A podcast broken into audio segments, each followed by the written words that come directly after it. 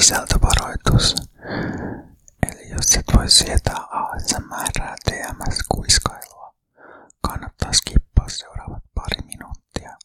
Mutta jos taas kaipaat vähän kapitalismin vastaista kuiskailua korviisi, kannattaa keskittyä, vetää henkeä syvään ja nauttia seuraavat pari minuuttia. Mä haluan vaan muistuttaa sua, että meistä kaikista tuntuu usein siltä, että meidän pitäisi tehdä enemmän, pystyä parempaan ja suoriutua erilaisista haasteista entistä tehokkaammin. Samalla tuntuu siltä, että maailma meidän ympärillä ei mene ollenkaan sellaiseen suuntaan, johon toivottaisiin sen menevän. Susta voi tuntua, että tässä on kyse jonkinlaisista henkilökohtaisista asioista ja just sun pystyvyydestä, mutta oikeastaan kyse ei ole ollenkaan susta. Kaikissa näissä asioissa on kyse paljon laajemmista, kollektiivisista ja pitkäaikaisista voimista, joille sun yksilönä on yksin mahdotonta tehdä mitään. Itsen kehittäminen ja itseen kohdistuvat vaatimukset on pelkkää historian aaltojen vaahtoa, työelämäoppaiden, syyllistämiskampanjoiden ja itsen tekniikoiden kaikuja sun ajatuksista, joiden tehtävä on pitää sut ruodussa ja tottelevaisena. Sellaiset valtavat planetaariset voimat kuin ilmastonmuutos ei ole sun yksilöllisten tekojen kautta muutettavissa, vaan tai yksilöllisten silmälappujen kautta asioiden tiirailu nimenomaan luo tunteen, että sussa on jotain vikaa ja mitään ei ole tehtävissä. Sulle on jätetty käteen täysin absurdit keinot, kuten arkiset kulutusvalinnat ja somepostaukset, joilla pitäisi muka suitsia pääoman abstraktia kaavaa tottelevia megahirviöitä, kuten sijoitusrahastoja ja maailman suurimpia yhtiöitä. Ylipäätään ajatus siitä, että juuri sinä voit muuttaa ympärilläsi vallitsevia suhteita, on eräänlainen ansa, joka eristää sut toisista ihmisistä irralliseksi voimattomaksi hyytelöksi, joka vaan ajattelee, miten mahdotonta kaikki on. Kaikki muutos edellyttää sitä, että löytää muita ihmisiä ja luopuu voimattomaksi tekevästä sielun raskaudesta. Maailmassa vaikuttaa valtavia rahan ja vallan virtauksia, jotka muovaa tälläkin hetkellä meidän todellisuutta uuteen uskoon, esimerkiksi etsimällä malmia, kaavoittamalla tuulipuistoja ympäri pohjoista ja rakentamalla massiivisia datakeskuksia maaseudulle. Meidän pitäisi kuitenkin ajatella mukamas, että tämä teknologinen uusi megainfravaihe olisi meidän ilmastopolitiikkaa, että me oltaisiin yksilöinä jotenkin voitu valita tämä massiivinen yritys jatkaa pääoman kasautumista ja tuottaa loputtomasti lisää energiaa valtavien teollisten koneistojen pyörittämiseksi. Sun onkin paras hengähtää, luopua vastuun ja syyllisyyden tunteesta, lopettaa ajatteleminen sellaisilla käsitteillä kuin koko ihmiskunta ja kerätä hetki voimia. Katso maailmaa hetki ilman ajatusta, että juuri sun pitää tehdä sitä tai tätä. Sitten kun sä olet levännyt vähän, voidaan katsoa maailmaa uudelleen yhdessä, sen kautta, mitä me mahdollisesti voidaan muuttaa meidän omasta elämästä käsin.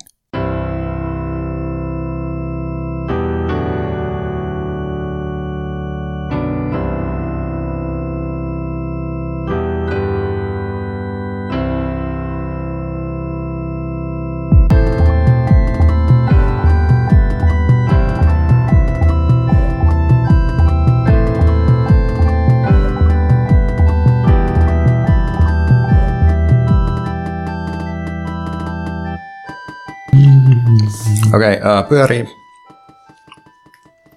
Mites tää podcast toimii? Taas ehkä jotenkin tälle, että tämä ääni lähtee Pontuksesta, toinen ääni lähtee Veikasta.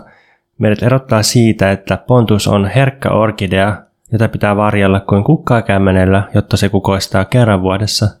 Kun taas Veikka on rekkaletka, joka syöksee tuolta ja blastaa kajareista Arttu Viskaria, samalla kun viisikymmentäkaksi näyttöä pyörittää uusimpia räjäytysarjoja, ja perävaunussa on loiskuva uima-allas ja keskimmäisessä rekassa on helikopterin laskeutumisalusta ja siihen laskeutuva helikopteri on tulessa ja ampuu ilotulitteita, mutta jotenkin tästä kaikista seuraa paljon hyvää kaikille. Ja kun rekat kaartaa suun pihaan, niin puoli internetiä pyörtyy ihastuksesta. Toinen puoli alkaa täketeen maalittaa. Mä sovittiin, ettei tehdä näitä introja enää, mutta sitten mä huomaan, että sä oot salakavallasti intron... Tota Sä oot tehnyt tänne uuden kohdan nimeltä esittely, joka aivan selvästi on intro.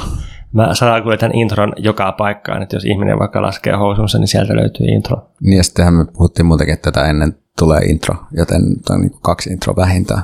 Pitää tehdä varmaan semmoinen sketsipia, missä on niin intropoliisi, Pontus, Pamppu. Poliisista puheen ollen, niin ehkä mua vähän jännittää, koska mä oon kuullut, että Supoissa kuunnellaan meidän podcastia. Mulla oli kesällä tämmöinen lukijatapaaminen ja kuuntelijatapaaminen, jossa niin kuin, ö, yhteen suuntaan mä myyn kirjaa, mutta sitten mä sain informaatiota. Mulle vuodettiin Supon sisältötieto, että, että Supossa ö, kaikki perheen vanhemmat tykkää, paitsi mikä meitä vaivaa sitä, niin erityisesti mikä liberalismia vaivaa kirjasta. Että terveisiä vaan sinne Supoon. Mukavaa, että kuuntelette meitä. Ja jos haluatte vuotaa meille tiitisen listan, me luvataan, että me droppaillaan korkeintaan yksi nimi per jakso tällä kaudella, niin laittakaa tulemaan osoitteeseen, mikä meitä vaivaa, gmail piste com. Pontus, mikä sua vaivaa tänään? Mua vaivaa seitsemän työtä koskevaa nurinpäin kääntöä, jotka saattaisivat selittää meidän nykyisen tilanteen. Uskoisin, että ihmiset kuuntelevat tätä podcastia nimenomaan ymmärtääkseen meidän tilannetta. Niin, siis ja, sun ja mun tilannetta. Niin, mutta mietin myös vaikka sen kuudenkymmenen luvun tilannelehden kautta semmoista yleisempää tilannetta, niin tota, tämä on varmaan just sopivaa tämmöistä lomalta paluu kontsaa kontenttia nyt kuulijoille. Joo, mehän ollaan nyt leikattu Austerutyn myötä meidän kuulumiset tästä podcastista, niin, niin sitten kuitenkin ehkä niitäkin sitten salakuljetetaan vähän. Eli mä olin tuossa heinäkuussa Helsingissä Hietsun paviljongissa auringonlaskun aikaan grillaamassa Hietsun, niin Hietsun paviljongissa, Hietsun Hietaniemessä, siinä hiekkarannan äärellä. Ja siinä se, se niin kuin tapahtuma oli tämmöinen Kuhnurikeskustelu uudesta työstä, koska tuli juhlapäivä kaksikymmentä vuotta tuosta Jussi Vähämäen kirjasta Kuhnurien kerho. Ja siitä sitten järjestettiin tämmöinen keskustelu, jossa oli Elina eli Iida-Sofia Hirvonen, Eetu Virén ja Jussi Vähämäki puhumassa työstä ja työn muutoksista tässä kolmenkymmenen vuoden ajalta. Ja erittäin hyvä edelleen tämä Kuhnurien kerhokirja. Se on suhteellisen lyhyt ja filosofiseksi työkirjaksi mun mielestä aika järkevän kevyt tai silleen luettava. Musta se on tosi vaikea kirja, mutta siis palkitsevaa. Mä muistan, että kun mä kahlasin sitä, niin mä koin, että tämä on kyllä niin kuin tuhtia tavaraa. Tai mun mielestä Jussi Vähämäki kirjoittaa, niin kuin, jos vertaa niin kuin Eetu Viréniin, niin Jussi Vähämäellä on aina sillai, vähän silleen monimutkaisempi, tai ei monimutkaisempi, mutta jotenkin hankalampi lause, mutta sillä lailla, että sitä sillä kannattaa kyllä perehtyä. Joo, Jussi ehkä vähän kryptisempi, että se niin kuin olettaa vähän sellainen, että lukija on Joko, joko niin kuin pistää omiaan siihen jotenkin, että alkaa itse kehitellä sitä, mitä on sanottu, tai sitten on hyvin sivistynyt. Sivusuosituksena Kuhnurien kerho tulee P G Wodehousen Jeeves, Jeeves-kirjasarjasta, niin seurasin yksi päivä tässä mun salatwitter-tilillä semmoista P G Wodehouse-bottia, joka syytää internetin Jeeves-kirjoista sitaatteja, niin se on hauskaa luettavaa. Upeaa, että on vielä Twitter-botteja vuonna kaksituhattakaksikymmentäkolme. Tai X-botteja. X-botteja, niin. No, joka tapauksessa oli hirveän hyvä tämmöinen tunti neljäkymmentä minuuttia keskustelu Kuhnurien kerrosta ja uudesta työstä. Ja se on myös taltioitu YouTubeen Hietsun paviljonki kanavalle otsikolla Kuhnurikeskustelu uudesta työstä. Laitetaan linkkiä tuonne show notesihin. Mutta mä poimin tästä keskustelusta seitsemän työtä koskevaa nurinpäin kääntöä. Ja osan näistä mä oon poiminut rivien välistä ja sanottanut itse, mutta, tota, mutta nämä kaikki on niinku keskustelijoiden keksimiä. Eli krediitit Elinalle, Eetulle ja Jussille, mutta sanamuodoista osittain ne vastuu mulle. Ja tässä edetään masentavasta ja karmeasta kohti iloa. Ensimmäinen nurinpäin kääntö, tai ensimmäiset viisi nurinpäin kääntöä on ajallisia. Et miten miten niinku asiat on kääntynyt nurin ajan myötä? Ensimmäinen nurinpäin, nurinpäin kääntö koskee sitä, että ennen ajateltiin ainakin työläisten tai työväenliikkeen parissa, että pomo tai omistaja riistää lisää arvoa. Eli homma menee sillä, että työntekijät tekee työtä ja tuottaa arvoa. Sitten joku toinen myy näiden työn tuloksen ja vetää välistä sen erotuksen siitä. Eli siis työläiset saa palkkana vähemmän arvoa kuin mitä ne tuottaa. Ja tätä erotusta kutsutaan työvoiman tuottamaksi lisäarvoksi. Ja nyt sitten voidaan laskeskella, että, että kuinka paljon se pomo tai omistaja vetää välistä siinä, että kun vähennetään kuluja ja, ja tuota, katsellaan, että mikä se niin kuin voitto siinä on, mitä työläisille ei makseta niiden omasta työstä, niin, niin tämä, tämä summa kertoo sitten niin sanotun riistoasteen. Ja tämä oli se vanha kuvio, niin nykyään se onkin kääntynyt nurinpäin, että pomo kautta omistaja itse asiassa luo työpaikkoja ja antaa työläisille rahaa ikään kuin hyvään tekijä. Siis että ajatuksena on ikään kuin nykyään semmoinen, että, että vähän niin kuin periaatteessa kaikki kuuluisi omistajalle tai pomolle, mutta kun ne pomot ja omistajat on niin mukavia heppuleita, niin sitten ne työllistää ja sitten ne maksaa työläisille palkkoja ja maksaa veroja ja näin niin kuin luo kaikkea hyvää yhteiskuntaa. Pitää kysyä tässä kohtaa, että onko um, nämä ajateltu ikään kuin, niin kuin työntekijän, työntekijän niin kuin näkökulmasta, että miten työntekijät nykyään suhtautuu asioihin vai kenen näkökulma tässä on, koska, koska tota, mietin, että tähän kuulostaa vähän siltä, että olisi niin kuin ikään kuin ennen ollut oikea tietoisuus ja nyt väärä tietoisuus.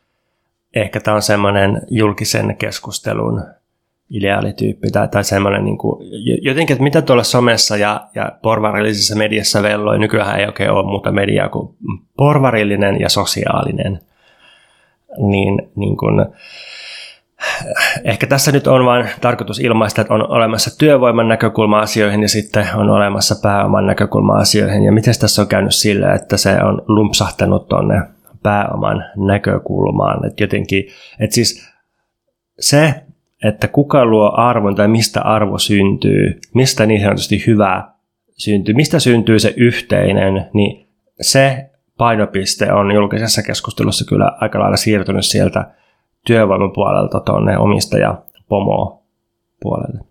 Kyllä, jatka toki.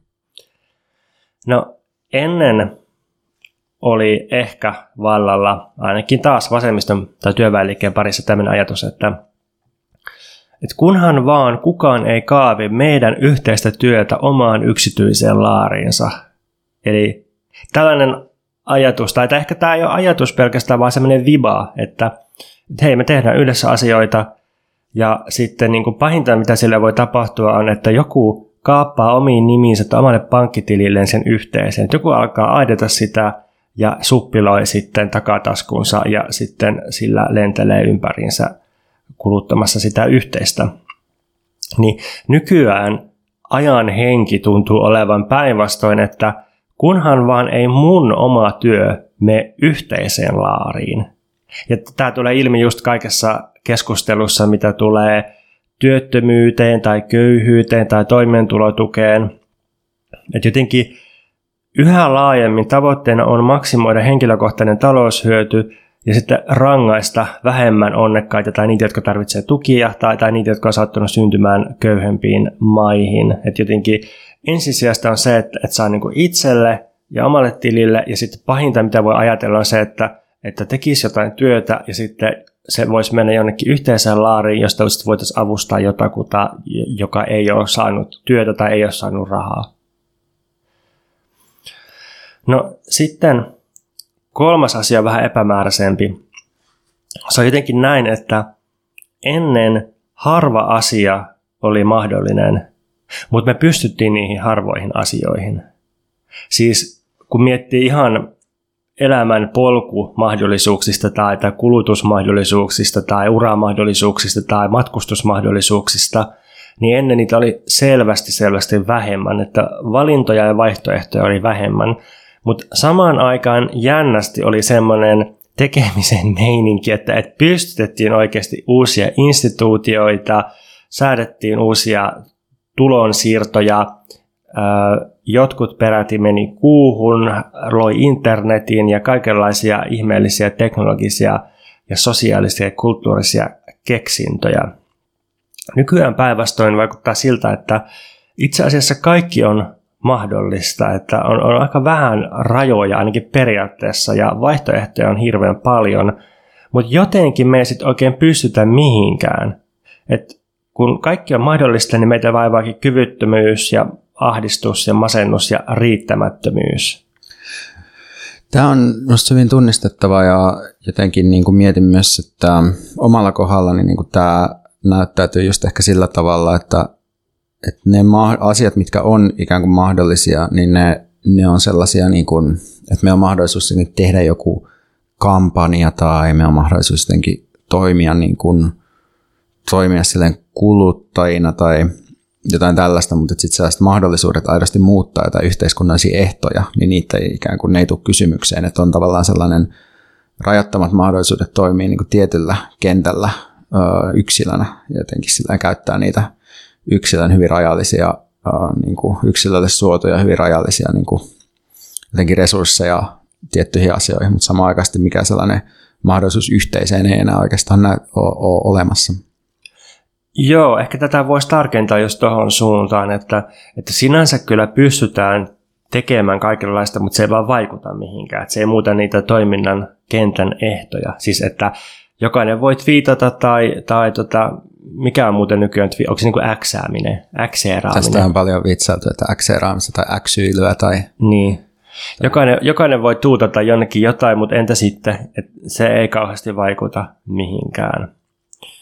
Tuo on se ongelma. Sitten Jussi Vähämäki on tästä aikaisemminkin paljon puhunut, että, että miten masennusta, ahdistusta ja riittämättömyyttä voi käsitellä jonkinlaisena vastuusairauksina. Ja, ja ehkä niin kuin jollain tavalla pääoman kannalta hyödyllisinä työvoiman hallinnan uusina keinoina tai, tai työhön pakottamisen muotoina. Ja tietenkään tässä ei ole mitään salaliitton näkemystä, että joku tahallaan sairastuttaisi ihmisiä ahdistukseen ja riittämättömyyteen, vaan että jos tällaista sattuu syntymään, niin se, se niin kuin on ehkä hyödyllistä sille niin kuin työvoiman kontrollin kannalta tai pääoman. Niin, ja, ja myös Elina on myös, tai siis Iida-Sofia Hirvonen myös kirjoittanut vähän samasta asiasta, että että sen voi niin kuin antaa tapahtua, sen ahdistuksen voi antaa tapahtua, jos se niin kuin on osa jotenkin sellaista ihmisen niin kuin äärimmäistä vastuunottoa siitä omasta työ, työkyvyn uusintamisesta ja omasta, niin kuin, omasta työnteosta, niin se on ihan fine. Sitä Joo. ei tarvitse aktiivisesti niin kuin pyrkiä tuottamaan, mutta se voi antaa, niin kuin, antaa olla. Joo, kuulostaa hyvältä jenniläiseltä neuvolta. No sitten neljäs nurinpäin kääntö liittyy siihen, että niin sanotusti ennen. Nyt pitää ehkä tarkistaa tai niin kuin tarkentaa, että tässä se ennen tarkoittaa noin ehkä ysäriä tai Y kaksi K-aikaa, jolloin valitsi semmoinen vähän blasé-asenne, tämmöinen tietty välinpitämättömyys ja semmoinen, että, että ei, ei, ei kiinnosta ja jotenkin, jotenkin niin kuin ei, ei ehkä olla sitoutuneita mihinkään kauheasti. Niin, niin silloin peruskäsky nuorille ihmisille myös nuorten parissa kuuluu jotenkin niin, että kiinnostu kaikesta, mutta älä välitä mistään. Tämä on myös semmoinen, mikä tuossa Jussin Kuhnurien kerhokirjassa on niin kuin uuden työn motto, että pitää kiinnostua vähän kaikesta, mutta ei sit saa liikaa välittää mistään. Että ei, niin kuin, ei, ei niin kuin kiinnity mihinkään liikaa, koko ajan vähän niin kuin valmis hyppäämään uuteen juttuun. Ja tämä päti ehkä ihmissuhteisiin, kulttuurituotteisiin, erityisesti työpaikkoihin. Joo, must, ehkä, en muista, onko muistaakseni ehkä itsenallistuksessa tai jossain mun mielestä tätä Vähämäki soveltaa myös niin kuin journalismiin erityisesti, tai sen tutkijatoimittajaa, mikä kai on, onko se sitten Virno vai Dölläsin käsitä, mutta kuitenkin jotenkin sillä, että, että ehkä sitä voisi ajatella niin kuin nykyaikana sillä, että se on kolumnisti, että se on aina hetken aikaa niin kuin jossain asiassa vähän kiinni ja sitten se on seuraavaksi sen toisessa asiassa ja sitä ei saa kiinni mistään. Tai... Joo, joo, just, just toi. Ja sitten... Tässä voi olla nyt pieni setäytysvaara, mutta Markku Koivosalo mukaan, niin nyt peruskäsky nuorille kuuluukin päinvastoin, että älä kiinnostu mistään liikaa, mutta päinvastoin välitä, loukkaannu ja haavoitu kaikesta. Mutta ehkä tässä on jotakin, mistä me ollaan myös puhuttu niin kuin trauman paradigman suhteen, tai jotenkin, että, että kaikki, kaikki niin kuin on vereslihalla koko ajan vähän kaikesta. Ja sitten tähän toi Elina huomautti, että nykyään jos nuori ihminen kiinnostuu liikaa jostakin tietystä ei-työasiasta, siis työstähän saa aina kiinnostua, mutta jos kiinnostuu jostakin, mikä ei liity työhön, niin itse asiassa sehän on nykyään autismia ja neuroepätyypillisyyttä, tai, tai sitten pitää hankkia A D H D-diagnoosi, kun kiinnostuu liikaa liian monista asioista. Joo, toi onkin aika hyvä, hyvä jonkinlainen analyysi äh, niin kuin silleen, että, että, että me helposti patologisoidaan sellaisia asioita, että, että okei, että jos onnistuu erityiskiinnostuksessa kääntämään uudeksi yrittäjämäiseksi ammatiksi, vaikka että on jotenkin todella kiinnostunut vanhoista taloista, niin nyt mulla on tämmöinen yritys, joka kunnostaa niitä, niin se on ihan ok. Mutta sitten jos on kiinnostunut jostain asiasta, niin kuin jostain ruuvien lajittelusta, ja sitä ei pysty niin kuin nykytyöelämässä sillä enää kääntämään niin kuin järkeväksi työvoimaksi, niin sitten se on sellainen, että jaha. Mutta sitten diagnoosia kouraan. Niin, hyödytön kiinnostus on huolestuttavaa ja epäilyttävää nykyään. Ja tietysti varmaan hyvä tässä vaiheessa sanoa, että tämä ei tarkoita sitä, että noita itse autismia, neuroepätyypillisyyttä tai A D H D:ta ei olisi olemassa, vaan enemmän ehkä kyseessä on tietysti yhteiskunnallisesta suhtautumisesta näihin ilmiöihin.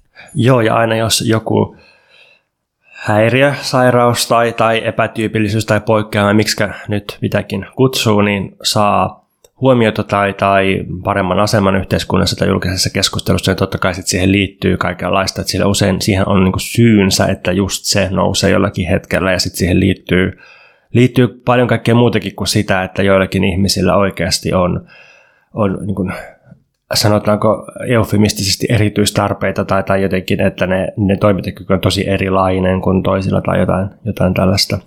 Mutta et, et sitä, jotenkin sitä keskustelua vaikka neuroepätyypillisyydestä niin ei musta koskaan voi irrottaa siitä, että millainen yhteiskunta on, millainen työelämä on, mitkä meidän tämänhetkiset historialliset normit on. Ne voi myös selittää sitä, että miksi joku neuroepätyypillisyyden muoto nousee toisena aikana ja toisena joku toinen. Viides nurinpäin kääntö on, tai ehkä enemmän Eetun heiniä, mutta se, musta se on hyvin kiteyttänyt tämän, että Että semmoinen niin sanottu entisajan työläisten kapina lähti usein niukkuudesta, köyhyydestä ja kurjuudesta, just sellaisesta, että hei, antakaa leipää, meiltä ei ole leipää, niin nyt noustaan barrikaadille ja syödään rikkaat, kun ei ole muuta syötävää. Kun taas nykyään työläisten kapina lähtee, ja ehkä sen myös kannattaa lähteä runsaudesta ja rikkaudesta ja liiallisuudesta. Et nythän meidän tilanne on sillä, että meillä on, niin kun, meillä on liikaa töitä, meillä on, meillä on liikaa kaikkea tietoa, dataa, mössöä, jota menee naamalle. Meillä, meillä on liikaa ylituotetta, meillä on liikaa tavaroita. Uh, toisaalta me, me ollaan kaikki tosi osaavia. Meillä, meillä on niin kuin hirveä määrä kaikkea ideoita, ihmissuhteita, kykyjä ja niin edelleen. Ja sitten se, se juttu on ehkä se, että et, et kun meillä on tämä liiallisuus, tämä runsaus, tämä ylimääräisyys, tai peräs, pitäisikö sanoa peräti, että luksus, niin sitten nykyiset työelämän muodot ja kontrollit estää meitä käyttämästä mielekkäällä tavalla. Eli työelämä ja kontrollit, ne on niitä, jotka tuottaa niukkuutta ja köyhyyttä ja kurjuutta, ja meidän pitäisi jotenkin purkaa niitä, niin me päästäisiin käyttämään tätä runsautta ja ehkä myös jakamaan ja tuottamaan sitä järkevämmin. Niin ehkä työelämä jotenkin semmoisena vähän laajemmin ymmärrettynä ilmiönä niin säätelee ihmisten toimintaa sillain, tai niin kuin säätelee ihmisten kykyä jotenkin toimii yhdessä. Et ehkä jotenkin sillä, että ehkä just se kaikki runsaus, mistä puhuit, niin ehkä se tekee myös, niin kuin, te, tai tuottaa semmoisen vähän niin kuin sekavan, sekavan tilanteen, mistä on jotenkin vaikea, vaikea sitten synnyttää työn ulkopuolista toimintaa. Joo. Työ, työ, työ, työ, työ. Voi ei, menikö se rikki? Työ meni rikki, joo. Mä tota... Mulla on vielä kaksi nurinpäin kääntöä, mutta nämä on enemmän käsitteellisiä ja liittyy vasemmistolaisen ajattelun ongelmiin, niin mä just tässä mietin, miten mä saisin konkretisoitua tätä, mutta ehkä se juttu on just siinä, että, että kun puhutaan työstä, niin, niin joo, mielellään puhutaan tosi konkreettisesti, mutta välillä pitää ehkä ottaa askelia myös, myös sinne niin kuin käsitteellisempään suuntaan, ja sitten sitä ei vaan voi konkretisoida. Kuudes nurinpäin kääntö liittyy siihen, että, että kun vasemmiston parissa puhutaan työstä, niin niin usein puhutaan nykyään siitä jotenkin pelkästä konkreettisesta aktuaalisesta työstä tai, tai työn tuloksesta, siitä, että mitä joku yksittäinen työntekijä tekee tai on tehnyt, ja se, sehän on niin kuin todella olennaista ja tärkeää. Mutta sitten tuossa keskustelussa huomautettiin, että, että nykyvasemmistolaisesta työpuheesta puuttuu työvoiman käsite, siis ajatus työstä jonain, mikä tuottaa ja luo ja muuttaa maailmaa just kykynä, potentiana, voimana ja, ja mahdollisuutena. Et, et jos, jos luetaan vaikka sellaisen pienen minorisen ajattelijan kuin Karl Marxin kirjoituksia, niin, niin Marx sinänsä ei ihan hirveästi välttämättä puhu työstä. Tai siis se puhuu työstä, mutta et paljon työtä tärkeämpää Marxille on työvoima, se, että minkälainen potentiaali ja nimenomaan voima ja energia ihmisten työkykyyn, työvoimaan kätkeytyy. Että miten niin kuin ihmiset yhdessä pystyy rakentamaan maailman tai tuhoamaan maailman. Tämä on niin kuin se, mikä, mikä työssä on kaikkein kiinnostavinta. Mutta sitten jos me puhutaan pelkästä työstä jotenkin sillä, että, että työsuhteen sisällä tehty työsuoritus, joka joku yksi tietty työläisruumis tekee jossain paikassa, niin, niin se on aina vähän niin kuin rajoitettua tai kuihtunutta verrattuna siihen työvoiman potentiaaliin. Ja tässä niin kuin, mä, mä ymmärrän, jos tämä jää tosi epämääräiseksi, mutta että ehkä se niin kuin, tätä voi miettiä sillä, että, että niin kuin, tuleeko jotain eroja ajatteluun tai poliittiseen toimintaan tai tutkimukseen sen mukaan, että tarkastellaanko me jotain aktuaalista varsinaista työtä vai otetaanko me muutama askel taaksepäin ja tarkastellaan työvoimaa, työvoiman tuotantoa, työvoiman hallintaa ja siis jotenkin sitä, että, että jotenkin ehkä äärimmillään kärjistettynä, niin jos yritykset, omistajat ja niin edelleen haluaisi pelkän työn, pelkän työsuorituksen, niin, niin kyllä varmaan silloin onnistuisi kaiken automatisoiminen aika paljon helpommin. Et jos niin kuin pelkkiä semmoisia mekaanisia työlopputuloskappaleita, jos niillä pärjättäisiin, niin, niin siitähän niin kuin ei, ei varmaan olisi kauheasti ongelmia maailmantaloudessa, mutta että joku siinä on, että kuitenkin aina tarvitaan sitä ihmistyövoimaa sinne. Et ei se, ei niinku, ei ne koneet vieläkään pysty oikein korvaamaan ihmisiä. Et se on se ihmistyövoima, mitä kapitalismi kuitenkin tarvitsee ja harvestoi. Ja tää on, tässä on jotain kiinnostavaa. Niin, jos on myös vie vähän toiselle tasolle, niin kyllä mä, niin kuin, mun on tosi helppo saada niin kuin kiinni siitä, että miten, miten vähän niin kuin voimaa itsessään semmoisessa niin kuin nyky, jos ajattelee niin kuin nykytyöväen liikettä tai siihen, sen nimissä puhuvia eri tahoja, niin miten vähän niin kuin voimaa korostetaan sellaisena niin kuin sellaista kykyä toimia, että musta must niin kuin enemmän törmää just sellaiseen, että, että korostetaan jotenkin sen, sen niin kuin pääoman niin kuin voimia ja sitä, että miten niin kuin emme voi tehdä mitään, koska tämä on niin voimakas ja niin vahva, että, mutta voidaan tehdä sellaisia oikeusvaateita, että no meillä on kuitenkin oikeus tähän, että voisiko joku antaa meille tämän, kun meillä on oikeus. Ei katsota niinkään, että, no, että meillä on itse asiassa voimaa niin kuin luoda maailma tai ottaa jotain, mikä kuuluu meille tai näin. Kaksi esimerkkiä tähän vielä siitä voimasta. Jos työntekijät vetää yhtä aikaa työvoimansa pois jostakin yrityksestä, niin sehän romahtaa, kaatuu ja niin kuin räjähtää totaalisesti se yritys. Että eihän se, niin kuin, eihän, eihän se ole mitään omasta työvoimaa. Ja ne työläiset voi, niin kuin, mitä laajemmin ne vetää työvoimansa pois, mitä siis kutsutaan lakoksi tai työstä kieltäytymiseksi, niin sitä enemmän niillä on vipu voimaa vääntää itselleen edullisia juttuja. Um, Niin, jotenkin tämä työstä kieltäytymisen tai lakkoilun voima, niin se, se just viittaa siihen niin kuin työvoiman voimaan. Ja ehkä voisi myös miettiä sitä, että minkälainen voima yksittäisille ihmisille, jotka on, tai ei ehkä yksittäisille ihmisille, jotka on tallentanut rahojaan pankkiin, vaan nimenomaan yhdessä niin kuin ihmisille, jotka tallettaa rahojaan pankkiin, niin jos ne yhtä aikaa vetäisi rahansa pois pankista, niin joka ikinen pankkihan maailmassa kaatuisi siihen. Että jotenkin tämäkin viittaa siihen voimaan, että jotenkin, että se yksittäisen ihmisen aktuaaliset todelliset rahat, niin, ei, niin ne on niin kuin aika surkea homma, mutta sitten yhdessä tämä, tämä niin kuin ihmisten rahavoima onkin sellainen, että se pystyy kaatamaan pankkeja ja liikuttaa maailmantalouden virtoja. Niin, ehkä, ehkä siitä voimasta sellaisena vähän niin kuin abstraktimpana tai sellaisena asiana on helpompi saada kiinni, jos ei just mieti sellaista niin kuin tehdasliukuhihnaamiskäännöitä tai muttereita, minkä oikeasti pystyy automatisoimaan, vaan miettii vaikka sitä, että että vaikka tällä hetkellä Suomessa niinku on tämmöinen niinku, tota, porvari kautta äärioikeistohallitus, mutta sitten tietyt niinku, työnantaja- tai työnostajatahot käy niinku, sitä vastaan ö, ja kapinoi sitä vastaan, koska ne haluaa pystyä tuottamaan niinku, jostain toisista maista meillä jotain hoivatyövoimaa ja sitten jos nostetaan tulorajoja liian korkealle, niin sitten ne ei enää niinku, pärjää tai ne ei pysty olemaan Suomessa, koska ne ei tienaa tarpeeksi, niin tavallaan se, että että ollaan ikään kuin valmiit menee tällaista niin kuin periaatteessa niin kuin pääoman, vähän niin kuin pääoman hallitusta vastaan, niin kuin, koska ollaan niin riippuvaisia siitä tietystä työvoimasta, että se on pakko saada niin kuin tuotua jostain kaukaa tänne niin kuin tekemään sitä työtä, koska sitä ei vaan pysty korvaamaan sitä, sitä niin kuin työvoimaa esimerkiksi jollain koneilla, koska ei se, ei se onnistu vaikka hoivassa. Niin se on ehkä jonkinlainen esimerkki siitä voimasta, mitä se sitten onkaan. Joo, Joo hyvä esimerkki. Viimeinen nurinpäin kääntö on sitten semmoinen, että mä pelkään, että tässä kohtaa kaikki meidän demarikuuntelijat ja puolet myös marksilaista kuuntelijasta menee nurin.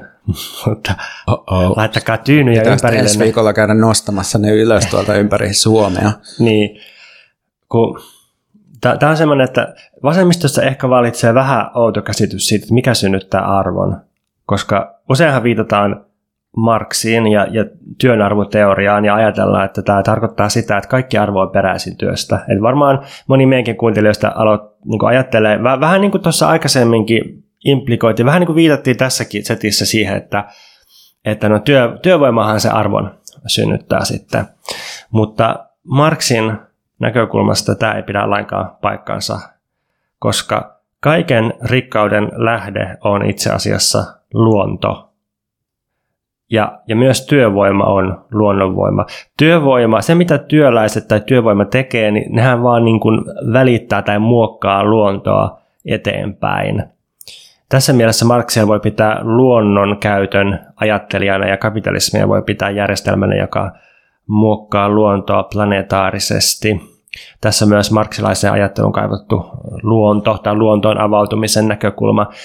Tämä on sellainen juttu, minkä mä aina toistuvasti näen, että jos joku nuori tyyppi oikeasti lukee Marxia, lukee vaikka Marxin Gothan-ohjelman arvostelua, niin, niin sitten tämä on sellainen vähän niin kuin party-trick, millä voi, voi piikitellä sitten sellaisia demarihenkisempiä vasemmistolaisia somessa, että joku vasemmistolainen on aina sillä, että hei, että arvo syntyy työstä, niin sitten voi tulla ja sanoa, että ei, itse asiassa arvo syntyy luonnosta. Että, tässä on myös joku sellainen työstä kieltäytymisnäkökulma, että, että ei sitä työtä nyt niin paljon pidä palvoa, että okei, pitää analysoida ja, ja pitää niin kuin en, enemmän katsoa työtä kuin pääomaa, mutta että kyllä se työnkin arvo on peräisin luonnosta.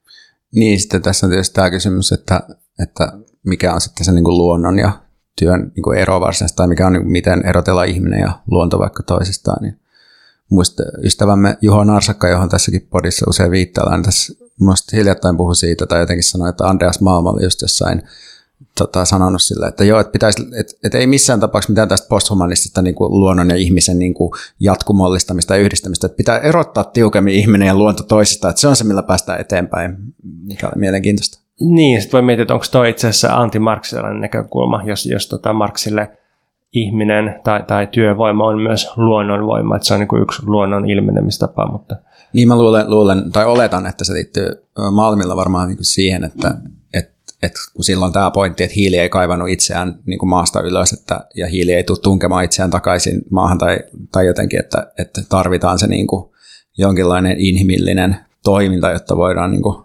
nousta niin kuin sitä fossiilikapitalismia vastaan, jotain tällaista. Mutta jos ihminen on hiilipohjaista elämää, niin onko sittenkin sillä, että hiili kaivoi itsensä maasta? Mitä mieltä sä oot? Laita meille sähköpostia. Mikä meitä vaivaa? gmail piste com. Onko ihminen enemmän vai vähemmän kuin luonto? Otetaan tämmöinen yhteenveto ja kertaus. Mä oon kuunnellut sellaista, hetkinen, toi tota, Jenkkien, mikä se on se public radio? Se, N P R. Just sen, sen sellaista.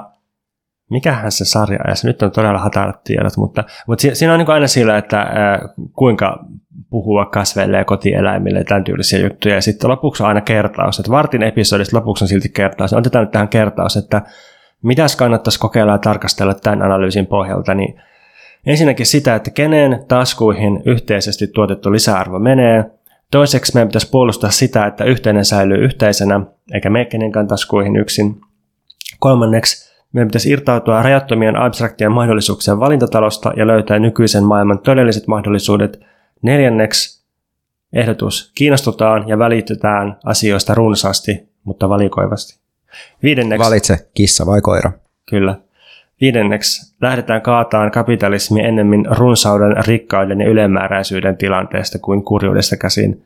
Kuudenneksi ajatellaan työvoimaa pelkän työn sijaan. Seitsemänneksi hyväksytään, että luonto on kaiken rikkauden lähde. Ja inhimillinen työvoima on myös luonnonvoima. Ei ole mitään epäluonnollista, ei ole mitään puhtaasti inhimillistä. Me ollaan silti posthumanisteja kaiken jälkeen tässä.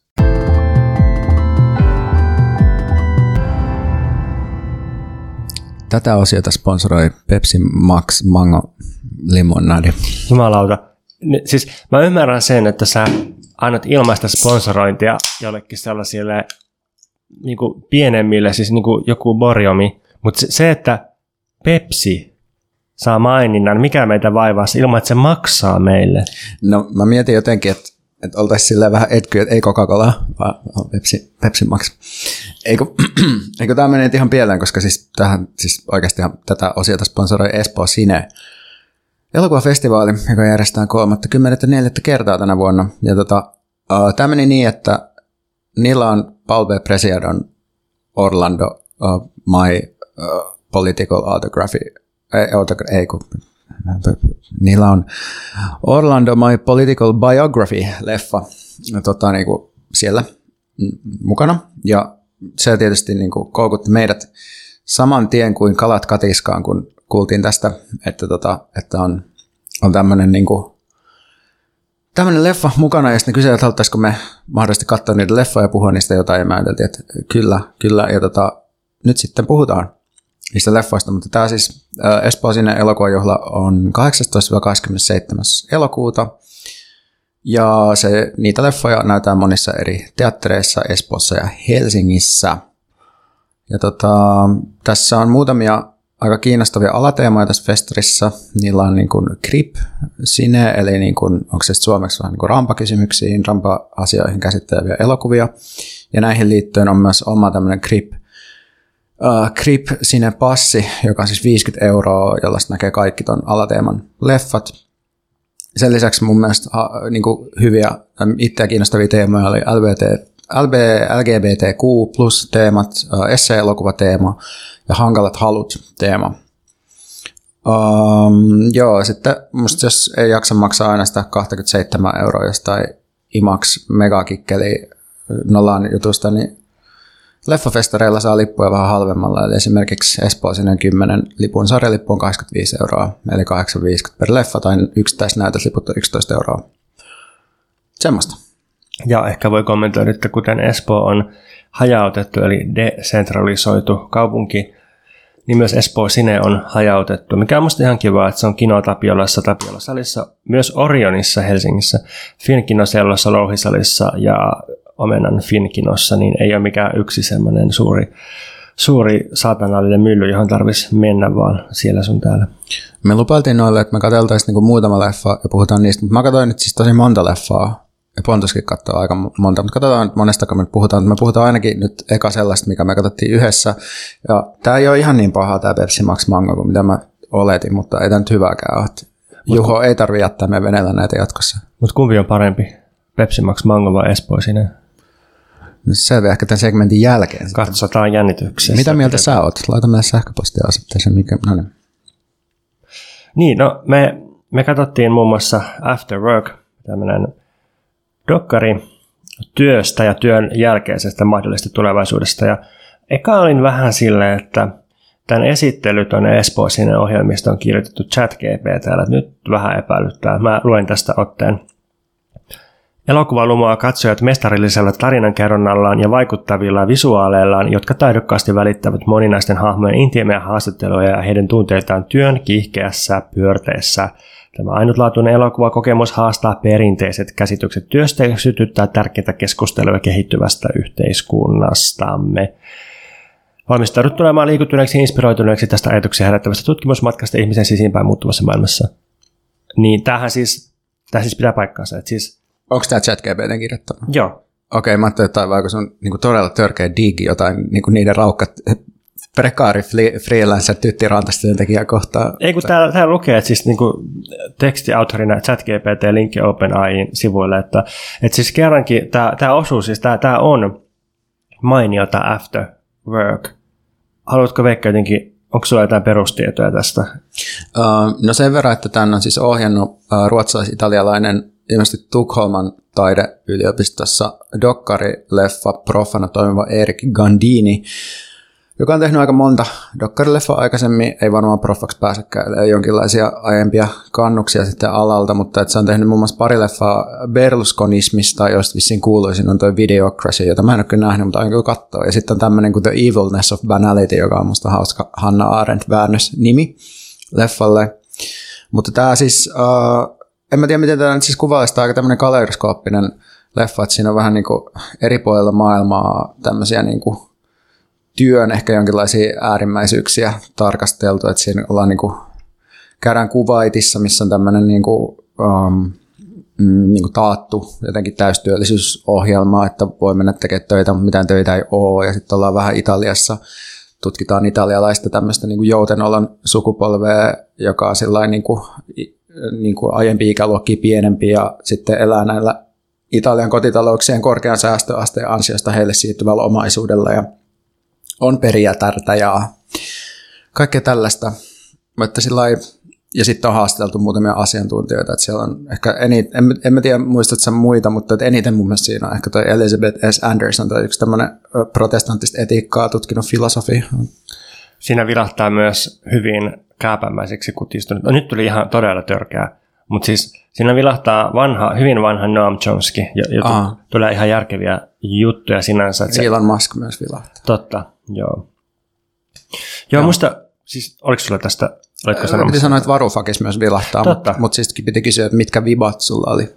No hirveän hyvät vibat. Tämähän, tämähän on tosi kevyt ja lennokas dokkari, ja vaikka sitä sanotaan suoraan, niin Niin mun mielestä tämä on leffa luokkataistelusta, siis siitä, että työvoima tahtoo vähemmän töitä ja enemmän rahaa. Ja siis enemmän niin kuin omaa aikaa ja toimintakykyä, ja pääomaa taas haluaa maksaa vähemmän rahaa ja teettää työvoimalla enemmän töitä. Että eihän luokkataistelu tämän kummoisempi juttu ole. Et usein jos puhutaan luokkataistelusta, niin tulee jotenkin sillä, että muskulääriset miehet ottaa paidan pois ja menee vasaran kanssa kadulle. Niin ei, ei mitään tällaista. Se on, se on vain niin kuin ristiriitaiset halut ja semmoinen köydenveto työn suhteen, niin sitä on luokkataistelu. Öm, no tässä mun mielestä, tässä on niin kuin vähän samoja juttuja kuin David Graeberin siinä Bullshit Jobs-kirjassa, että tässä haastatellaan muun muassa Gallup-firman tyyppiä ja käydään läpi sitä, että miten globaalisti työntekijöistä maailmassa niin kahdeksankymmentäviisi prosenttia kyselyiden mukaan ei ole engaged työhönsä. vaan, vaan niin kuin joko, joko nurisee tai, tai sitten on niin kuin välinpitämättömiä. Ja aika huonoltahan tämä globaali työelämä kuulostaa. No sitten kiinnostava pointti tässä sivumennen heitettiin semmoinen, että jotkut entisistä köyhistä maista on nykyään pahimpia työetiikan piiskaajia. Tässä esiteltiin Etelä-Koreaa tällaisena, että koska se oli hyvin niin kuin luonnonvaraköyhä ja muutenkin köyhä maa, niin sitten työ on se, se niin kuin inhimillinen pääoma ja työvoima on ollut se, millä on noustu rikkauksia kohti. Niin eikö tämä sama päde Suomeen ja Japaniin myös, että, että on ollut sellainen köyhiä, köyhiä maatalous- ja kalastajayhteiskuntia ja, ja sitten, se, sitten niin kuin edelleen jotenkin elää semmoinen, että me ollaan köyhiä ja me vajotaan kohta kurjuuteen, jos emme ihan hirveästi piskata itseään. Niin siis Suomessa on tämä työkultti kyllä, mutta ei, ei täällä siis töitä todellakaan tehdä ollenkaan samassa mitassa kuin siellä Etelä- Etelä-Koreassa esimerkiksi. Täällä on kuitenkin, kuitenkin on, on ollut niin kuin nämä työväen taistelut ja ehkä jonkinlainen myös pohjoismainen malli sit vahvempi. Joo, ehkä Suomessa on myös semmoinen tietty vastuullisuuden ja tehokkuuden ja tuottavuuden eetos, että et niinku tehdään luvatut hommat, mutta sitten tehdään ne kuitenkin aika tehokkaasti ja silleen täsmällisesti. Ehkä se myös niin kuin... Niin, ja ei täällä kyllä pomoja sillä ole kunnioitettu niin, samalla tavalla, niin. Ei ole sellaista, niin kuin, sellaista suoraa niin kuin autoritäärisyyttä suhteessa johonkin lähiesimiehiin, että kyllä niitä mun mielestä yleisesti pidetään aika pelleinä. Joo, Joo ehkä semmoinen niin hyvä kansankulttuuri on sitten helpottanut Suomessa sitä kaikkein pahinta työetiikkaa. No sitten musta oli hauska yksityiskohta myös, tässä kuvattiin korealaista toimistoa ja siellä sellaista P C off-käytäntöä, että kello kuudelta joka päivä tai joka ilta, niin P C, siis koneet laitetaan pois päältä, että niistä siis lähtee, lähtee niin kuin, en tiedä lähteekö sähköt irti, mutta tulee semmoinen laskuri, että viiden minuutin päästä tämä sammuisi, kaikilla on kauhean paniikki, että nyt pitää viimeistellä työt. Mutta ideana oli, että et korealaiset ei kuulemma uskaltaisi lähteä työpaikaltaan ennen kuin pomo lähtee, ellei sitten koneita sammuteta. Niin sitten tuli mieleen, että saisiko jonkun vastaava aivot offin tai kieli offin sille, että et, et sä et pysty enää ajattelemaan kello kuuden jälkeen, että sun on niinku pakko lopettaa ajatustyö silleen, tai, tai jotenkin, että sä et pysty käyttämään kieltä, jos tulee afaattinen, että niinku kielellisesti työtä turha tehdä enää kello jonkun jälkeen. Niin tossahan se ristiriita just piilee sitten, että... Niin. Että lopeta työntekoa samaa kuin, että lopeta oleminen. Niinpä, niinpä että P C:n voi sammuttaa, mutta voiko persoonallisuutta? Ehkä ketamiinilla, siksi se on muotihuume. No sit, musta toi paras osuus oli just toi, mihinkä viittasit siitä kuvaitista, että kun valtio takaa kaikille kansalaisille oikeuden työhön, niin mitä se tarkoittaa? Se tarkoittaa sitä, että toimistotyöntekijöitä varastoidaan kellareihin sitten, ja niillä annetaan pelkkä työpöytä ilman mitään tekemistä, ja tämä on ikään kuin näytelmä, jotta Kuwaitin hallitus voi säilyttää kasvonsa ja jakaa ihmisille perustuloa, ja työntekijät sitten siellä kellarissa tai missä onkaan, niin ei tee töitä, vaan katsoa elokuvia, pelaa, odottaa ja lukee. Niin sitten tuli kaksi ajatusta mieleen tästä, että ensinnäkin, että kuinka suuri osa työelämästä on, siis varsinkin toimistotyöelämästä on itse asiassa jo nyt tätä samaa näytelmää, mutta monimutkaisemmassa muodossa, että niin kuin, siis aika tarpeetonta työtä tai ei juuri mitään työtä, siis ihan jos miettii konsultointia tai jotain lakipykälä säätämistä tai, tai mitä nyt ihmiset tekevät, tosi omituista, kaikkialla on kauhean määrä lasiseinäisiä taloja, ja jotenkin kauheasti ihmiset häärää ja huslaa ja kaikki menee silti huonompaan suuntaan, niin jotenkin en tiedä. Pitäisi leikata koko roska nurin isolla leikkurilla. Oho, nyt lähti vähän Oho, niin, niin, joo, siis kyllä, kyllä mä niin mietin, mietin tuossa myös, tuossa kuvait esimerkiksi niin niitä suomalaisiakin kiinsiläisiä ja sellaista ajatusta, että täystyöllisyyteen pitäisi pyrkiä, niin kuin, että olisiko se sitten tollaista, tunketaan ihmistä jonnekin niin kuin kellariin. Jotta, jotta voidaan jotenkin. Niin se täystyöllisyysfantasia, se on musta vähän silleen jännä, että miten sillä kaikella työllä ja energialla ja toimeliaisuudella tehdään, että okei, että kaikki on töissä, kaikki saa palkkaa, niin mi- miten niin kuin, mihin me suunnataan tämä hirveä tulivoima tai tämä energia, että miten me niin kuin, mennäänkö me niin kuin mylläämään jotain juttuja vai niin kuin, onko, se, onko se just se, että ihmiset semmoisessa letkassa niin kuin hieroo toistensa selkeää, että miksi se pitää tehdä just työn kautta, onko, onko tosiaan se työllisyys se, koska se toinen juttu, mikä jäi mulle mieleen tästä kuvait esimerkiksi, oli se, että, että ainakin näiden parin haastattelun perusteella niin ihmiset, jotka tekee tätä ei-työtä siellä ja saa hyvää rahaa siitä, niin vaikutti aika masentuneelta ja turhautuneelta ja siltä, että, että elämä on vähän latteita. Näistä oikein on muuten mielekkyyttä siinä, kun katsoo kolme leffaa päivässä välillä shoppailla ilmastoiduissa ostoskeskuksissa, niin Niin, että ei, ei se niin kuin kauhean hyvältä vaikuta, että jos näitä ei tarvitse tehdä sitä työtä, vaan ne voisi tehdä muuta ja ne saisi sen rahan silti. Niin, se, se ajanryöväys siinä. Niin, siinä, niin totta. Joo, ja, ja totta kai tuli myös semmoinen, että jos minä saisin suojatyöpaikan, niin minähän tekisin kaikkea hienoa ja mielekästä siellä. Että kyllä mä keksisin asioita, millä mä voisin täyttää sen mun tyhjän työpäivän. Niin, mutta sitten siinä on kuitenkin aina jotkut tietyt ehdot, että sä et voi niinku ihan mitä vaan tehdä, että koska joku sitten kuitenkin puuttuu siihen, jos se näyttää siltä, että sä, teet, et, et sä voit ehkä niinku haaskata aikaa, mutta sä et ehkä voi alkaa tehdä mitään niinku muuta tuottavaa siellä, joka menisi jonkun muun laskuun. Epäilisin ainakin näin. Niin, totta. Mutta sitten tosiaan se Italia-osuus tuosta leffasta, niin se oli vielä avoimemmin sillä, että kuvattiin vaan biletteleviä nuoria juomassa jotain proseccoa ja oltiin sillä, että italialaiset osaa elää, koska kolmasosa nuorista ei, ei tee töitä tai ei ole koulutuksessa tai harjoittelussa. Ja, ja tota, tosiaan taustalla on tuo säästetty yksityinen varallisuus. Joo, tuossa oli tietysti hirveän, niin kuin, no se oli tosi karikatyyrimäinen ja hirveän yksipuolinen kuva siitä, koska mä luulen, että aika monet niistä ihmistä kyllä kärsii aika pahasti myös siitä, että niillä ei ole niin kuin mitään tekemistä, mutta, tai niin kuin just sen takia, että yhteiskunta on niin silleen työ, työhön fokusoitunut. Että, että se on niin kuin ehkä vaikea luoda sellaista aidosti niin kuin, no joo, siinä oli sillä, että ihmiset italialaiset osaa elää, mutta tuntuu kuitenkin, että on sellaisia kulttuurisia paineita niin kuin tehdä jotakin joo, joo, joo. työtä sitten, muistuttavaa. Sitten tota, en mitenkään perehtynyt Italian taloustilanteeseen, mutta mulla on sellainen orastava ymmärrys, että, että siellä on just tämmöinen ristiriita, että kotitalouksilla on hirveän iso säästetty varallisuus, että, että on siis varsinkin omistusasunto, ehkä velaton omistusasunto ja, ja kaikkia säästötilejä, mutta sitten työtulot on aika huonot, että jotenkin että se säästetty varallisuuden suhde työtuloihin on niin moninkertainen, että se tuntuu jotenkin varmaan täysin pointittomalta tehdä jotain prekaaria matalapalkkatyötä.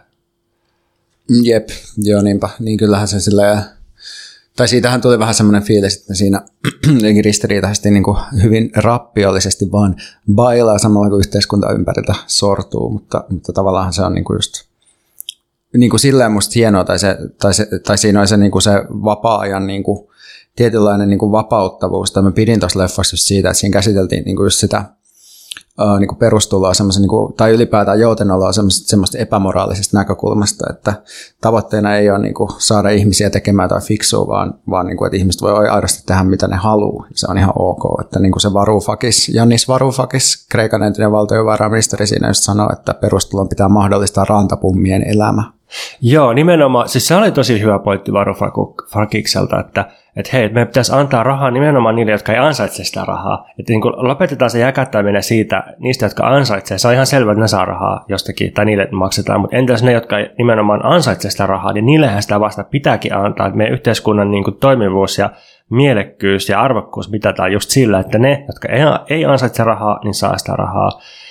Ja, ja sitten kun siinä haastateltiin noita italialaisia perijöitä, tai siinä on se yksi tota perijä täällä, ja itse asiassa kaksi, kaksi tuota perijää. Toinen oli se, joka oli puutarhurihommissa, ja toinen oli sitten se... Tota, mä luulin, että ne oli pariskunta, mutta en mä tiedä. Eikö sillä vanhemmalla naisella oli semmoinen partaäijä ah, sen kumppanina. Joo, joo, niin, joo, joo, musta ne oli erityisiä. Ne oli mahtavia. Ne oli mahtavia, ja tämähän herättäisi kysymykset, että mikä ihme juttu se on, että et, et jos olet perijä, niin sit voit tehdä mitä haluat. Lentää Kreetalle silloin, kun huvittaa, tai sitten trimmailla jotain, jotain tota pensaspatseita puutarhassa. Mutta sitten jos et ole perijä, niin sitten muilla olisi oikeus päättää sun ajasta ja elämästä. Eihän siinä ole niinku mitään mielekkyyttä. Niin se on niinku tämmöinen feudalistisen arvojärjestyksen jäänne tavallaan, että se on se aristokratian oikeus joutenoloon sitten. Uh, joo, kyllä. Se on kyllä. Minusta olen huomannut, että aina kun on, aina kun on perijöitä tai jotain aristokratian jäänteillä leffoissa, niin sitten seuraa hauskoja asioita. Että tuli mieleen tämmöinen leffa Kolumbiasta, Columbia in my arms, missä on semmoinen hieno siirtomaaherra, joka selittää asioita. Ja... Eli tässä kaikille elokuvantekijöille ilmainen vinkki, että kannattaa hankkia periä elokuvaan, niin se paranee siitä. Siis aina elävät anakronismit, ne näyttää kankalla hyvältä. Anakronismista puheen ollen, saanko lukea tähän loppuun pienen runon, jonka mä kirjoitin tätä katsoessa? Uh, päätetäänkö aidosti siihen, mä voin sanoa vielä yhden pointin. Okei, okay, joo. Uh, koska tota, mä niin kuin tässä haastetaan tosiaan uh, filosofi Elizabeth S. Andersonia aika paljon, ja sitten se niin kuin puhuu siinä protestanttista etiikasta, mutta se, mitä, mitä, mistä ehkä kritisoisin tätä leffaa ja ehkä tätä Andersonia myös on se, että se puhuu protestanttista etiikasta, mutta ei kapitalismista varsinaisesti. Että sen fokus on tosi paljon niin kuin vaan sellaisissa ideoissa, jotka jotenkin, että meillä on tietty työetiikka ja tietyt ajatukset, jotka niin kuin ohjaa sitä, miten ihmiset toimii, mutta ei niinkään niin kuin siinä materiaalisessa, tai siis tavallaan materiaalisessa, koska ideatkin on materiaalisia, mutta ei ehkä sitten niin kuin vaikka pääoman itseliikunnassa tai lisäarvon tuotannossa, niin olisi ollut kiinnostavaa ehkä pohtia enemmän niin kuin tavallaan näiden ideoiden ja sitten niin kuin tuotannon jotenkin suhdetta. Ja nyt mietin, että onko tämä joku tämmöinen niin kuin filosofijuttu, että mietitään vaan ideoita ja miten ideat liikkuu. Joo, sama on vaivannut itse usein degrowth-keskusteluissa, että niinkaan kuin olen vähän seurannut niitä, niin, ja siis nykyään on paljon siis kaikenlaista degrowth-keskustelua, mutta jotenkin se iso juonne siinä on tuntunut aina olevan se, että meidän pitäisi olla valistuneempia ja vähemmän kulutusta tai tuotantokeskeisimpiä arvoiltamme ja ajattelultamme, ja sitten jää jotenkin pois se, että no jos me oikeasti ollaan vähemmän protestanttisen työetiikan mukaisia, niin sitten niin kun alkaa romahtaa velanmaksuja, eläkkeiden maksuja, ja työmarkkinat sakkaa ja, ja niin kun, että koko kapitalismi menee vähän niin kuin jumiin. Ei se ole, ei se ole vaan niin kuin meidän päässä se, että me halutaan tuotteita ja siksi tuotetaan liikaa, vaan niin kuin kyllä tässä on ihan järjestelmän tason ongelmia. Siinä. Ei Babylon ei olekaan sun päässä lopulta. Niin. Saanko mä nyt lukea runon? Anna mennä. Yes. Tämän runon haluaisin kuulla. Työn arvon määrittää mahdollisuus kieltäytyä siitä. Näinä aikoina työ alkaa olla arvotonta, ja kun työllä ei ole arvoa, ei sen tekijöillä ole arvoa, ja kun olemme arvottomia, meillä ei ole muuta hävittävää kuin ansioluettelomme, ahdistuksemme, loppuun palamisemme, suoratoistopalvelumme, älylaitteemme, kaduilla seisovat automme, ostoskeskuksemme, peiliseinätornimme, juoksumattomme, kuusikaistaiset moottoritiemme, luottokorttimme, bonuskorttimme, kellokorttimme, jauhelihamme, lehtipuhaltimemme, vessapaperimme, hyönteiskaasuttimemme, muovikassimme, kertakäyttögrillimme, terassilämmittimemme, jne, jne, jne. Mistä leffasta me puhuttaisiin seuraavaksi? Olisiko sulla takataskussa joku mieluisa leffa? Joo, ehkä mä otan tähän väliin uh, Michel Gondrin, eli uh, tota, tämmöisen ranskalaisohjaajan, joka on ohjannut ainakin yhden blockbusterin, eli Tahrattoman mielen, joka on tämmöinen, tämmöinen indie-cinema-klassikko tuolta jostain nollarilta. Eli yhdessä vaiheessa oli, tuli paljon tämmöisiä quirky, söpöjä indie-leffoja, joissa oli vähän niin kuin rakkaustarina, mutta sitten ikään kuin vähän semmoinen niin kuin, uh, perus Hollywood-kerronnasta poikkeava estetiikka, joka sitten imeytyi tehokkaasti kyllä sitten niin kuin myöhemmin noihin kaikkiin romanttisiin leffoihin muutenkin, mutta anyway, uh, mä oon nähnyt tältä Gondrilta aikaisemmin tämmöisen leffan kuin Science of Sleep, uh, ja sitten tosiaan tämän Tahrattoman mielen, mutta se on ohjannut myös tämmöisen Be Kind Rewind-leffan, uh, jonka ehkä jotkut tietää, jossa on tämmöinen, että ruvetaan tekemään, ruvetaan tekemään niin kuin videovuokraamon leffoista rekonstruktioita itse, koska leffoista katoaa niin kuin sisältö tai videot tyhjenee tai jotain. Mutta siis nyt katson tämmöisen kuin Book of Solutions, Ja tämä Gondi, mä kutsuisin hänen estetiikkaansa björksinemaksi. Eli se on tämmöistä söpöilyä, höpöilyä, askartelua, askartelua, askartelulla tehtäviä omituisia laitteita, contraptioneita, tämmöisiä vähän niin kuin lelun näköisiä juttuja, jotain vintage-kamaa, kirkkaita värejä, söpöjä tytyjä, ongelmiinsa hukkuva hyvännäinen, hyvännäköinen uneksi ja miespääosa. Tämä oli mulle tämmöinen jonkinlainen niin kuin indie-muistelo, tämä koko leffa ja tämä estetiikka. Mutta samalla tässä leffassa on mun mielestä aidosti hauskaa patriarkaalisen vallan yhden ikään kuin muodon tai hahmon kritiikkiä, että niin kuin näissä Gondin leffoissa yleensäkin, että siinä on sellainen maailman niin kuin omille visioilleen alistava, avuttomuudessaan vallottava taiteilijamaskuliinisuus, jolle maailma on jotenkin liikaa ja sitten sen ympärillä hyrrää naisia, jotka huolehtii kaikista asioista sen puolesta ja tällä tavalla. Niin tota, tässä on siis tämmöinen elokuvaohjaaja, jonka tuotanto keskeytetään, koska se on jotenkin täysin absurdi ja sitten se vaan aloittaa Plan B ja raahaa kaikki sen kamat ja assistentit jonnekin sen tädin maalaistaloon ja rupeaa tekemään sitä leffaa siellä, mistä ei tule mitään, koska se keksii joka päivä kymmenen uutta ideaa ja lopettaa lääkkeidensä syömisen, koska se saa lisää ideoita sitä kautta ja näin. Niin sitä päähenkilöä vaan ympäröi joukko naisia, jolla on homma hallussa, jotta mies voi sekoilla ja alistaa kaikki muut omille visioilleen. Mutta sitten tässä on myös niinku ihan sellaista hienoa luovuutta, että tässä on esimerkiksi aina kohtaus, jossa se Se on tarkoitus niin kuin äänittää soundtrackki tuolle leffalle, ja se on jostain buukannut orkan, tai sen assistentti on buukannut sille orkesterin yhdeksi päiväksi. Sitten ne yrittää löytää studioon, niin sitten on jotenkin sillä, että no, jokaisessa ranskalaiskylässä on joku jäbä, jolla on oma studio, jossa tekee levy, joka ei ikinä tule ulos, että etissä tyyppi, ja sitten ne löytää sen tyypin. Ja no kuitenkin sitten, sitten siinä on silleen, että ne alkaa tehdä sitä musaa silleen, että se, se ohjaaja on silleen, että no niin, että nyt kun mä nostan mun kädet ilmaan, niin soittakaa vähän niin kuin sitä, ja sitten kun mä vedän ne alas, niin soittakaa sitä ja jotain tällaista, niin se oli ihan, ihan siisti, siisti juttu. Joo, onneksi en ole kulttuurialalla töissä säätämässä mitään tuollaista. Kuulostaa hyvältä kuvaukselta aivan hirveästä säätämisestä. Joo. Mutta ihan siis hyvällä tavalla klassiselta elokuvalta kuulostaa, ja ehkä saatan katsoa tämän vielä. Joo, se on ainakin viihdyttävä. Mä katsoin äh, brasilialaisen Rule kolmekymmentäneljä elokuvan uh, Julia Muratin ohjaama Locarnon leffajuhlilla sai pääpalkinnon kultaisen leopardin. Toi tota, sääntö kolmekymmentäneljä, niin eikö se viittaa nettikulttuurissa siihen, että, että jos jotakin on olemassa, niin siitä on tehty pornoa myös, muistaakseni näin. No, tämä kuuluu tähän festarin hankalat halut kokonaisuuteen, ja tämä jos joku kuvaa hankalia haluja. Tämä on kohtalaisen häiritsevä elokuva siitä, että, että millainen halun hahmo syntyy mustasta brasilialaisnaisesta, joka opiskelee päivisin lakia ja haluaa tulla julkiseksi oikeusavustajaksi. Eikö se ole niin kuin suomennus public defenderille? Varmaan joo. Joo. Eli siis päivisin se työskentelee naisten kanssa, joita miehet on kohdellut väkivaltaisesti. Tämä opiskelee niin kuin sillä, että voi, voi niin kuin työskennellä näin ja auttaa näitä naisia. Mutta sitten siviilissä tämä päähenkilö haluaakin itse tuhoista ja täysin vastuutonta B D S M-seksiä. Ja sen halut alkaa ihon polttamisesta tupakalla ja raaan sipulin syömisestä, ja sitten se etenee kuristamiseen ja tukehduttamiseen ja rikotulla viinilasilla viiltelyyn. Ja sitten se hankaluus tässä on ehkä kysymys siitä, että mitä jos halut ei osu yhteen oman politiikan kanssa edes toteuttamisen tavoiltaan. Et kun nykyään, siis tässä leffassa tiedostetaan, kun ne muut henkilöt on koko ajan sille päähenkilölle sille, että sä nyt oot käsittänyt ihan väärin tämän B D S M, että, on niinku, että pitää olla turvasanat, pitää niinku tehdä silleen tosi asteittain ja pitää, pitää, ei, yksin ei pidä yrittää tukehduttaa itseään millään muovipussilla, kun voi käydä huonosti. Ja sitten tämä päähenkilö on on niin kuin sellaisessa chaturbate niin kuin amatöörinettiporno webcam-hommassa, ja sitten se saa sieltäkin potkut, koska se just tekee niin kuin vastuuttomasti sitä, mutta silti se jatkaa sitä niin kuin väärin. Ja, ja sitten tämä on niin kuin se, minkä kanssa tämä, tämä kipuilee. Et jotenkin filosofisesti mä näen, että tässä käsitellään lakia ja sen rikkomisen halua.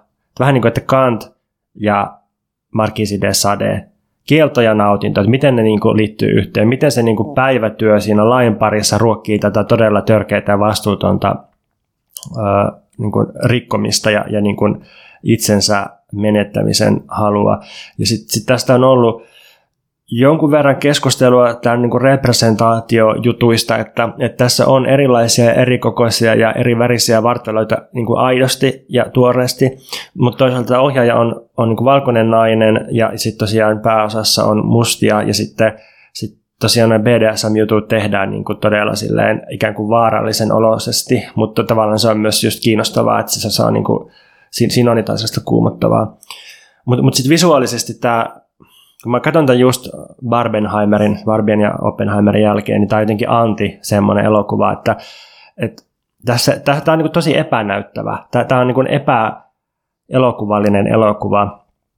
Että tässä on aika paljon halpaa, staattista ja kämästä kuvaa, webbikameraa, ahtaassa huoneessa kuvattua tanssimista ja sitten sit sellaista dokkarimaisesti valaistua ikään kuin haastattelukuvaa, joka ei ehkä edes sovi näihin muihin. Mä en ole ihan varma, että kuinka paljon tämä on niin kuin tietoinen valinta ja kuinka paljon vaan jotenkin kämäisyyttä tai, tai visuaalista köyhyyttä. Mutta et, kyllä se nyt tietysti jollain tavalla osuu, osuu siihen, että tämä naisen elämä on aika köyhää. Ja sitten toisaalta tässä on yksi tosi näyttävä kuva, semmoinen pitkä loppuotos, jossa on vain yhdet kasvot lähikuvassa ja oikeastaan niillä kasvojen ilmeillä onnistutaan tuottamaan tähän hieno lopputwisti. Mahtavaa. En ole itse vielä kattonut tätä, mutta toivoisi olla kiinnostavaa. Tosi ehkä kuulostaa aika rankalta, että pitää, pitää vähän miettiä, että altistanko itseni sillä, mutta kuulostaa myös, että ihan sulle, sulle niin kuin suunniteltu, että kun vaikeat haluat kiinnostaa sua. Ja tämä koko B D S M-diskurssi ja muu. Niin musta vähän epäilyttävästi tuntuu siltä, että koko tämä leffafestari on suunnattu meille ja meidän kuulijoille. Elämmekö simulaatiossa? Mietin, pitäisikö mennä nyt tähän alkuperäiseen beittiin, jolla me houkuteltiin tätä leffafestaria visitoimaan, eli Orlando, uh, My Political Autobiography -leffaan.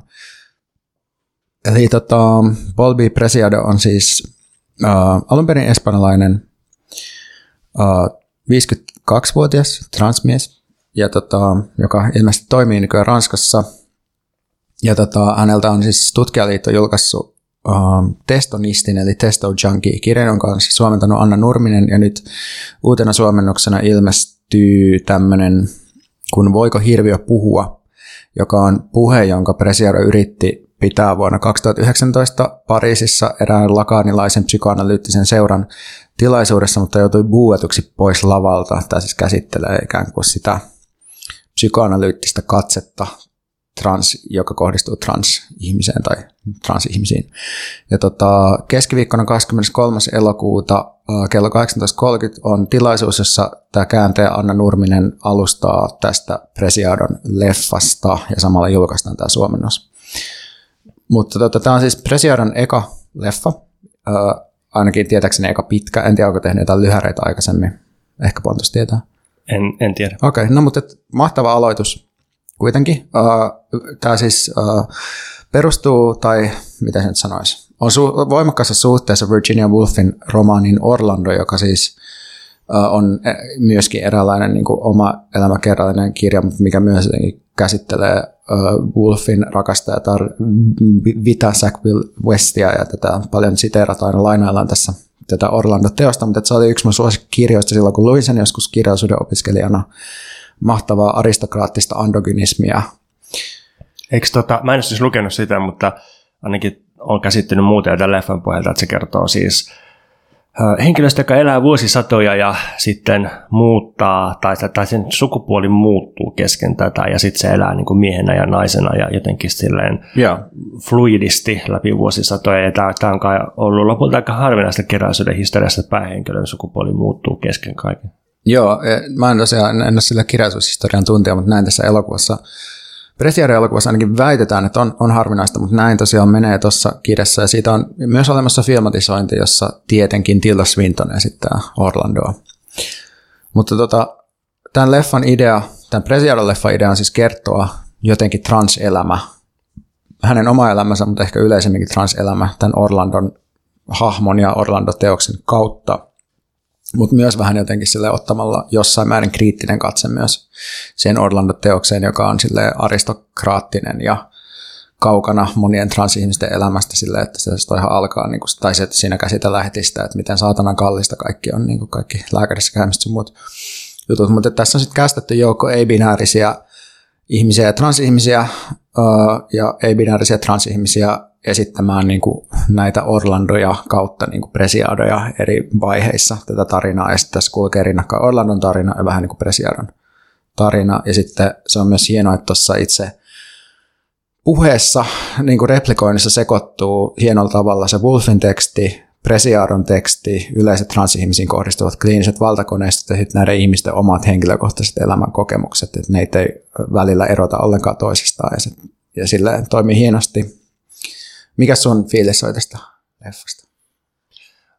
No mä ehkä sitä alusta olin vähän epäluuloinen, kun se vaikutti niin sellaiselta taideoutoilulta, mutta sitten se lähti vetämään tosi hyvin ja tämä oli kevyempi leffa kaikilla tavoilla kuin mitä mä olin pelännyt. Aika iloinen leffa, että et tosi tota, kaunista ja, ja kiinnostavaa transrepresentaatiota. Ja mua kiinnosti tässä nimenomaan se, että miten moni niistä esiintyjistä, jotka oli niinku yhtä aikaa näyttelijöitä ja haastateltavia, niin miten moni niistä alleviivasi sitä, että et niiden identiteettiin kuuluu se trans, että et ne ei niinku pyri pelkästään Öö, pääsemään johonkin, vaan ne niin kuin alleviivatusti on trans, että ne on niin kuin ulkopuolella, että okei, ne on ei-binaarisia, mutta nimenomaan se transmaisuus on osa niitä, ja, ja tämä niin kuin liike tai matkanteko sen, sen sijaan, että ajattelisi johonkin pääsemistä ja päätymistä, ja joku niistä sanoi, että jos se syntyisi uudelleen, se tekisi kaiken just täsmälleen samalla tavalla, ja haluaisi tällaiseksi transihmiseksi päätyä, niin tämä oli minusta kiinnostavaa myös. Joo, ja silleen, että se on jännä, että, että joku sanoi, että se ei pyri, että se ei välttämättä syödä hormoneja niin paljon, että siitä tulisi niin kuin passing uh, niin kuin siinä sukupuolessa, johon hän niin kuin transitioituu, ja sitten joku toinen mun mielestä taas oli silleen, että se selvästi oli niin kuin passing, mutta se sanoi, että hän silti aina sanoi, että hän on trans. Että, että niin kuin molemmissa tapauksissa ei ollut tosiaan tavoitteena, vaan sulautua tai sopeutua. Musta tässä oli myös todella upea veto nykyiseen autofiktio- ja oma elämän kerrallisuuskeskusteluun. Toi Paul Preciado kehysti sen sillä tavalla, että siltä on pyydetty oma elämänkertaa, ja sitten se on kuulemma vastannut, että ei sen tarvitse kirjoittaa, kun Virginia Woolf on jo kirjoittanut sen puolesta oma elämänkerran, eli tämän fiktiivisen Orlando-kirjan, joka oli myös vähän Woolfin omaa autofiktiota. Niin, niin sitten se tota, tekikin tämän leffan, ja sitten tässä leffassa nämä, olisiko tässä ollut kaksikymmentäkuusi transihmistä iältään seitsemästä seitsemäänkymmeneen, jotain tällaista, niin sitten, että et nämä ihmiset niin sekä itsenään että, että näyttelijöinä vähän niin edustaa tai ilmaisee Preciadon omaa elämänkertaa, mutta mut sitten omaa omaa elämänkertaansa, tai ne käytetään niin todellisia juttuja niiden elämästä, mutta sitten myös lukee tai siteeraa tai ilmaisee tuota Orlando-kirjaa.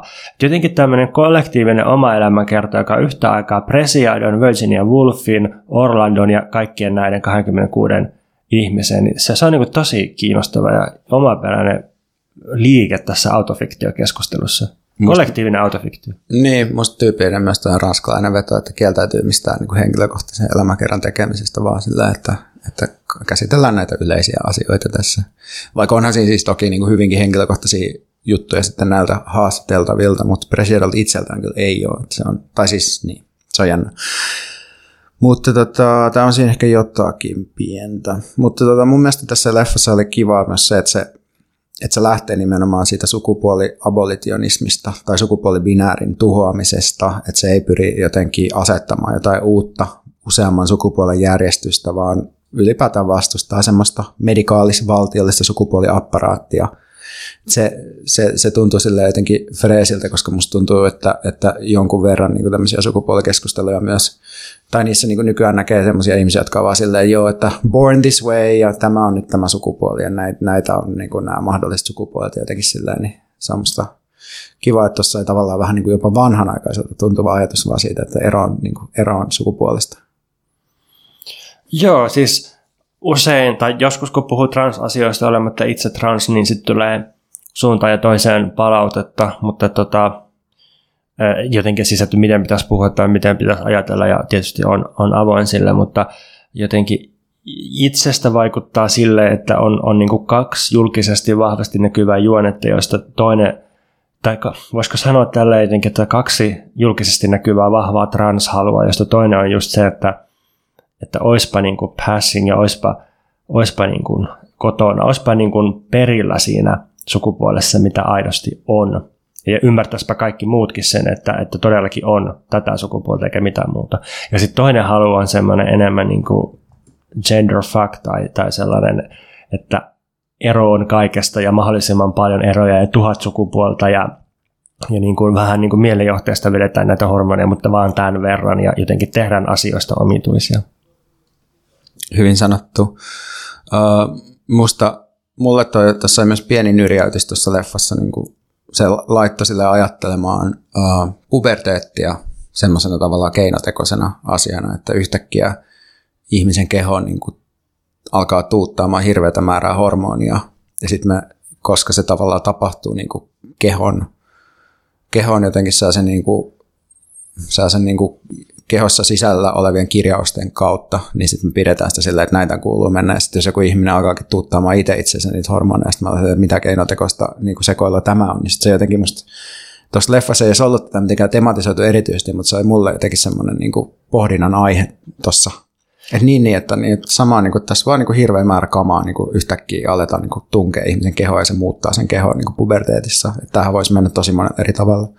Joo, ehkä se tuli sitä kautta myös tuossa leffassa, että siinä käsiteltiin sitä, miten cis-naiset saa noin vaan hormonia, kun, siis jos ne haluaa ehkäisykäyttöä hormonia, mutta jos sitä samaa hormonia haluaisi transkäyttöön, niin sitten sit on niin kuin, kaikki psykiatrit ja suurin piirtein poliisit tutkimassa, että oot sä riittävän sitä tai oot sä riittävän tätä. Että jotenkin se on luonnollista antaa heterosis-naisille hormonia, mutta sitten jos se on mieheksi koodattu ruumis, niin sitten sit se onkin niinku todella epäilyttävää ja vastuutonta, jos se ottaa sitä hormonia. Niin tämä on ehkä niinku samaa tota, luonnollisuus-keinotekoisuus-juttua. Ja sitten aina, aina niinku, kun nykyään puhutaan niin paljon hormoneista, mikä on hyvä, niin sitten se on kiinnostavaa kontrastoida sitä siihen nolla nolla-luvun miksikä keskusteluksen sen nimeäisi, mutta mut se, sellaiseen niin kuin jälkistrukturalistiseen queer-teoria valtavirta keskusteluun, jossa jotenkin ei puhuttu yhtään hormoneista, oikeastaan ei saanut puhua hormoneista, koska ajateltiin, että se on niin kuin alistavaa biologiaa, mutta se, sehän on niin kuin tosi rajoittunutta idealistista ja jotenkin niin kuin sellaista, että pääkirjassa mennään keskustelua, koska hormonit vaikuttaa niin paljon sukupuolen kokemukseen ja sukupuolen ilmaisuun, että se on, se on niin kuin, siis valtava osa sukupuolen kirjoa ja käsittelemättä, jos me sivutetaan hormonit. Sitten yksi asia, mitä mä tässä jotenkin pohdiskelin jälkikäteen tässä leffan yhteydessä, on se, että, että kyllä se on niin kuin, että musta tuntuu, että se on se luontokonservatismilla, että se on aina vähän niin kuin sellainen uhka, Öö, niin kuin, joka piilee vaikka jossain niin kuin ilmastoliikkeessäkin jossain määrin, niin kuin sanoin, et, et, tai silleen, että kun tässä leffassa tavallaan niin kuin korostettiin tosi paljon sitä, että et just tavallaan vähän niin kuin sitä, että kaikki on dragia ja niin kuin me pystytään tuottamaan niin kuin erilaisia jotenkin ilmiasuja ja kokemuksia niin kuin vaikka jotenkin muokkaamalla niin kuin kehojamme ja niin kuin syömällä hormoneja ja tällaista, että se kyllä on tosi ristiriidassa tavallaan sellaisen vähän niin kuin sellaisen ajatuksen kanssa, että meillä on niin kuin luonnon asettamat jotkut tällaiset niin kuin rajat ja normit ja miehet ja naiset ja on niin kuin aitoutta ja ei semmoista niin kuin keinotekoisuutta. Niin sitten jotenkin mietin, että ehkä siinä on, tai että mä luulen, että tuohon tullaan niin kuin törmäämään tavallaan jotenkin sellaiseen, tai että sitä täytyy niin kuin koko ajan käsitellä sillä, että jos halutaan jotenkin tämmöistä ekologista jälleenrakennusta, että mitkä ne ehdot on ja hyväksytäänkö aidosti se asioiden keinotekoisuus. Joo, tämä on musta tosi olennainen ja hyvä pointti ihan kaikkeen ilmastonmuutoskeskustelusta sellaiseen niin kuin arjen mikrosukupuolipolitiikkaan. Joo, jotenkin, että yhtä aikaa saisi kiinni siitä, että on olemassa rajoja, ja toisaalta siitä, että nämä rajat ei ole ehdottomia, tai siis okei, okay, ehdottomia rajat on sillä tavalla, että, että loputon talouskasvu on täysin mahdottomuus. Se on, niin kuin, se on kaikin puolin mahdottomuus yhdellä planeetalla. Joo, tämä on niin kuin selvä, mutta että et, niin kuin jos puhutaan ekologisista järjestelmistä tai, tai sukupuoli-ilmaisusta tai lisääntymisestä tai ihmisten elämänmuodoista, niin, niin sitten se onkin aika kiistanalaista ja siirtyvää ja neuvoteltavissa olevaa, että mitkä ne rajat milloinkin on, mutta sitten sit niinku toiselta puolelta ei, ei pitäisi hypätä sellaiseen megahybrikseen, että, että elämä tai, tai, tai sitten ne ekologiset ehdot olisivat jotenkin hallittavissa. Et, et se, että meillä on keinotekoisia mahdollisuuksia muokata vaikka kuinka paljon meidän elämää ja ympäristöä, niin se ei tarkoita, että ympäristö ja meidän elämät olisi hallittavissa tai kontrolloitavissa. Jotenkin tästä pitäisi luovia, tästä vastakkainasettelusta ohi. Ja toisaalta jotkut ajattelee, että on niin kuin luonnollista ja spontaania ja meidän pitäisi luottaa siihen. Toiset ajattelee, että on keinotekoista ja hallittavissa olevaa ja kontrolloitavaa. Meidän pitäisi jotenkin rationaalisesti kontrolloida kaikkea, niin molemmat näistä nurin. Mä katsoin sellaisen uh, tuohon Kripsin alateemaan kuuluvan leffan kuin Is There Anybody Out There, jonka on ohjannut tämmöinen tyyppi kuin Ella Glendining tai Glendining, tai en tiedä miten toi pitäisi ääntää, mutta tämmöinen brittityyppi. Ja mä kuvailisin tätä ehkä jotenkin silleen, että tämä on niinku hyvän mielen dokkari ableismista, mikä on todella ristiriitainen kuvaus, mutta mut jotenkin tämä oli semmoinen mun mielestä, että, että leffan idea on niinku se, että tässä on tämmöinen tyyppi, jolla on uh, synnynnäinen tällainen niinku kehon rakenne, jossa sillä niinku, että sen jalat on silleen vähän niin kuin vääntyneet ja vähän lyhyemmät. Mä en nyt valitettavasti osaa niin medikaalisti kuvailla sitä ollenkaan, mutta pointtina kuitenkin sillä, että se käyttää pyörätuolia ja kävelee vähän eri tavalla kuin, niin kuin äh, äh, valtaosa meistä ja sitten on silleen niin kuin lyhyempi ja joutuu kurottelemaan asioita, mutta idiksenä on sitten se, että hän niin kuin etsii samanlaista vaivaa ympäri maailmaa ihmisiltä. Mutta varsinaisesti tämä leffa käsittelee jotenkin silleen yhteiskunnallisia odotuksia kehoille ja sit sitä, että mikä pitäisi niinku korjata. Että tässä aika paljon puhutaan just siitä, että ihmiset, on, joilla on ollut vähän samantyyppinen vaiva, niin on jotenkin leikannut sen pois ja jenkeissä tai niinku leikellyt niinku itseään ja leikkauttaa lapsia. Ja sitten jotenkin sitä, että onko se leikkaaminen niinku tarpeellista toimiksi ja mikä on normaalia. Ja myös sitä, että millaista on, niinku, miten tärkeää on vaikka nähdä itsensä jossakin toisessa. Mutta tämä ei ole taiteellisesti mun mielestä erityisen kunnianhimoinen leffa, että muistuttaa aika paljon ehkä semmoista niinku T V-dokkari-genreä tavallaan, mutta se mun mielestä niinku toimii ja koskettaa ja potkii jotenkin ajattelemaan asioita. Mä itse asiassa mietin tämän leffan aikana jotenkin sellaista kysymystä, niinku, että vähän niinku semmoista niinku ajatusleikkiä, että jos joku tarjoaisi sulle niinku superkättä, niin ottaisitko sen, vaikka se aiheuttaisi sulle niin kuin mahdollisesti kipua ja jotenkin toimintakyvyn niin kuin rajoitteita, tai silleen, jos sulla olisi, sulla olisi todella niin kuin mahtava toimintakyky ja jotain. Että, ja vastaus varmaan monien kohdalla on se, että tuskin ottaisi, mutta se on tavallaan vähän niin kuin, mun mielestä jollain tavalla niin kuin sama kysymys, mikä esitetään niin kuin, niin kuin näille jotenkin niin kuin vammaisen lapsen synnyttäneille vanhemmille jonkun tällaisen leikkauksen muodossa, että haluatko niin kuin muokkaa sen lapsen jotenkin vähän silleen, että sillä on vähän enemmän sitä niin kuin meidän normeja vastaavaa toimintakykyä. Mutta sitten tässä superkäsitapauksessa tavallaan huomaa, että no harva ottaa sitä, koska se ei ole tavallaan sellainen oletettu toimintakyvyn taso, tai se ei ole sellainen, mihin täytyy niin kuin päästä, että vaan, että että me ollaan asetettu joku tällainen niin kuin taso, millä ihmisten pitäisi pystyä toimimaan, ja sitten niin kuin sitä, sitä ikään kuin sit tuutetaan niin kuin, ja ollaan valmiit tekemään kaikkia niin kuin luuta, luita murskaavia ja metallia kehoon lisääviä leikkauksia, että päästäisiin johonkin tällaiseen standardiin ja näin edelleen. Tämä on kiinnostava kysymys. Ennen mä olisin itse varmaan vastannut, että todellakin... Mä mietin, mä kysyn väärältä ihmiseltä, kun mä katsoin sun säikkyviä silmiä. Superkädet tänne ja kaikki superelimet muut, mutta tota... Mut, Mutta mä luulen, että ennen mä olin myös epävarmempi ja epätoivoisempi, ja sitten mä olisin ollut sille, että nyt tällä superkädellä minä murskaan kaikki kilpailijani ja pääsin huipulle. Nyt mä näen, että se koko kilpailu on itse asiassa se ongelma, eikä se, että onko se superkäsi vai ei. Niin nyt mä luulen, että mä olisin sille, että jos se mahdollistaa mulle parempia runojen kirjoittamisen, niin sitten mä ottaisin sen superkäden, mutta muuten ei kiitos. Superkäden, jos saisi ikuisuuden rautahanska ja kaikki Infinity Stonesit, ja sitten sä murskaisit kaikki kilpailijat runouden kentällä. Kukkia nostaisin kedolta sillä superkädellä. Joo, mutta täytyy sanoa, että, että, että sekä tuossa Preciado-leffassa että tässä Is There Anybody Out There, niin kyllä sitten kuitenkin, että tosi semmoisen yksinkertaisella tavalla laittaa ajattelemaan jotain asioita, mitä ei niin kuin, niin kuin omasta jotenkin positiostaan käsi ajattelee. Tämä kuulostaa niin kuin sairaan tyhmältä, ja kuka tahansa ihminen, jolla ehkä on, niin kuin, joka on joko silleen, vaikka mä itsekin siis en, en, en tosiaan samasta sukupuolibinääriä, mutta ei ole myöskään transkokemusta, eikä ole myöskään niin kuin tällaisia vammoja, tai ei ole tämmöisiä niin, kuin, niin jotenkin, niin sitten silleen, tämä varmaan kuulostaa tyhmältä, mutta että nämä leffat laittoi mut ajattelemaan asioita uusilla tavoilla. Niin ehkä siinä on joku ruumiillistaminen tai konkretisointi sillä tavalla, että myös huomaa meidän podcastin kohdalla, me saadaan kaikenlaista palautetta. Yksi palautegenre on sellainen, että joku ihminen laittoi, että, että hei, että oli, oli tosi hyvä jakso, että tajusin vasta nytten, että pääoma riistää planeettaa. Ja sitten on niin kuin, itse on tekijänä silleen, että niin, että et, et, tota, että eikö tämä nyt ollut aika selvää, mutta se juttu onkin se, että et vaikka kuuntelee kymmenen vuotta jotakin asioita, niin joskus tulee se hetki, kun se naksahtaa tai, tai ei naksahda ja jotenkin se yhdistyy johonkin oman elämän hetkeen ja jotenkin just silloin oteellisella hetkellä viettää aikaa sen pointin seurassa tai sen pointin sanojen seurassa tai jossain leffassa ja just oikealla tavalla keskittyy siihen ja sitten se niinku iskee se pointti sitten. Se, sit on, niin kuin, sit on sisäistänyt sen pointin.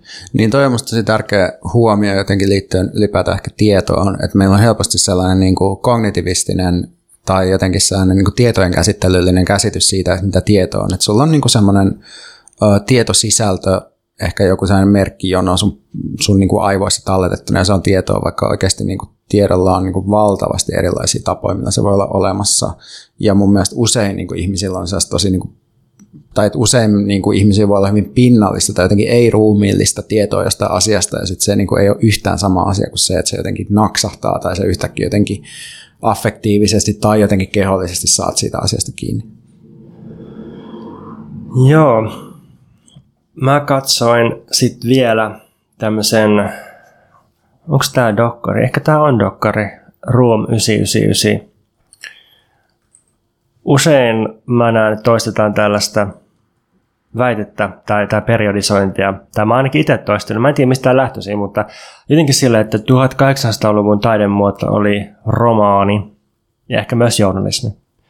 tuhatyhdeksänsataaluvun taidemuoto oli elokuva. kaksituhattaluvun keskeisin taidemuoto on digitaaliset pelit. Se voi olla aikaista vielä. Niin, ehkä, mutta nyt, nyt me ollaan vasta vuodessa kaksikymmentäkolme, että se ehtii kaikenlaista. Niin, niin ei kyllä sitä aikaista tietää, mutta niin, on mahdollista, mahdollista. Joo.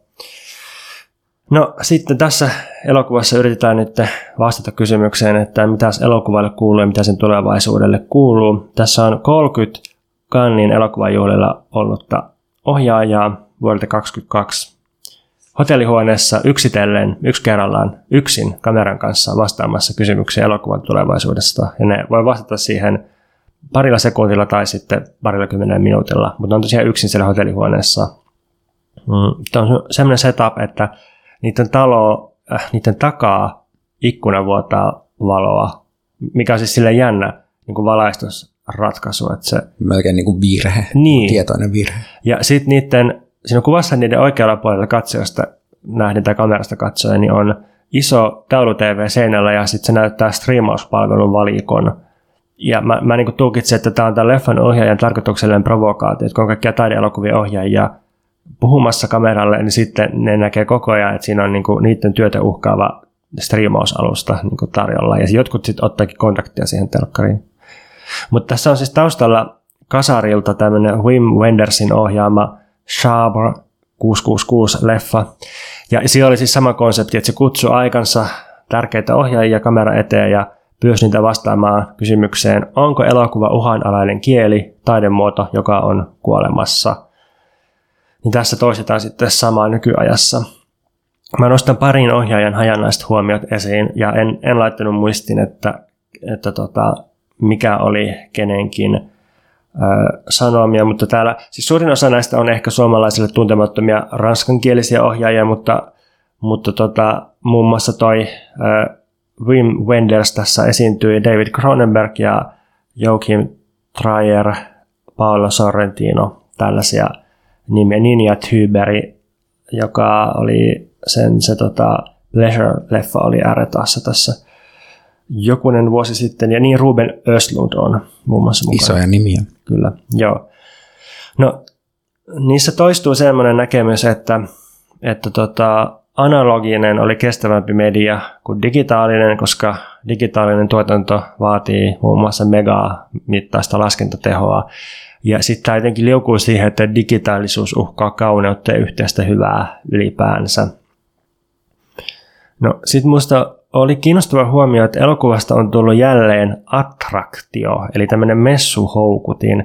Kun elokuvan alkuaikoinahan se oli just tämmöinen niin kuin ihmetysjuttu, että jossakin tapahtumassa saattoi olla se, hei katsokaa liikkuvaa kuvaa kankaalla, että juna saapuu asemalle ja sitten välistellään sitä, niin eikö nyt ole vähän sama juttu, että, että, että ihmetellään jotain eläinvideon luppeja jossakin YouTubessa tai, tai TikTokissa, ja sitten toisaalta mennään leffateatterin katsoa jotain megaräjähdyksiä. Että, että elokuva ei ole tämmöinen niin kuin näiden ohjaajien fantasioima tai nostalgisoima oma kieli, jolla puhua totuudesta ja kauneudesta, vaan, vaan se on, se on tämmöinen niin kuin popcornituutti, jolla niin kuin houkutellaan massoja päällistelemään, että jotakin isoa tapahtuu.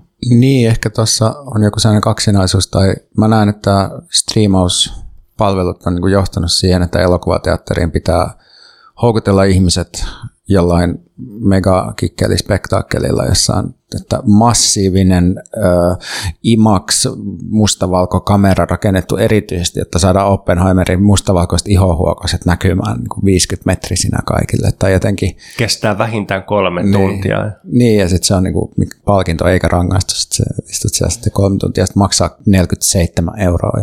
Jotenkin tälleen, että, että ehkä se, niin. Ja sitten striimauspalvelussa taas on semmoinen jotenkin, että että tämä kestää kaksikymmentäneljä tuntia tämä juttu, mutta sä voit samalla niin kuin vaikka syödä jäätelöä tai masturboida, ja et missaa mitään. Mm. Siinä mun analyysi nykyajasta. Näistä toistu toi aika vihamielinen asenne striimauspalveluita kohtaan.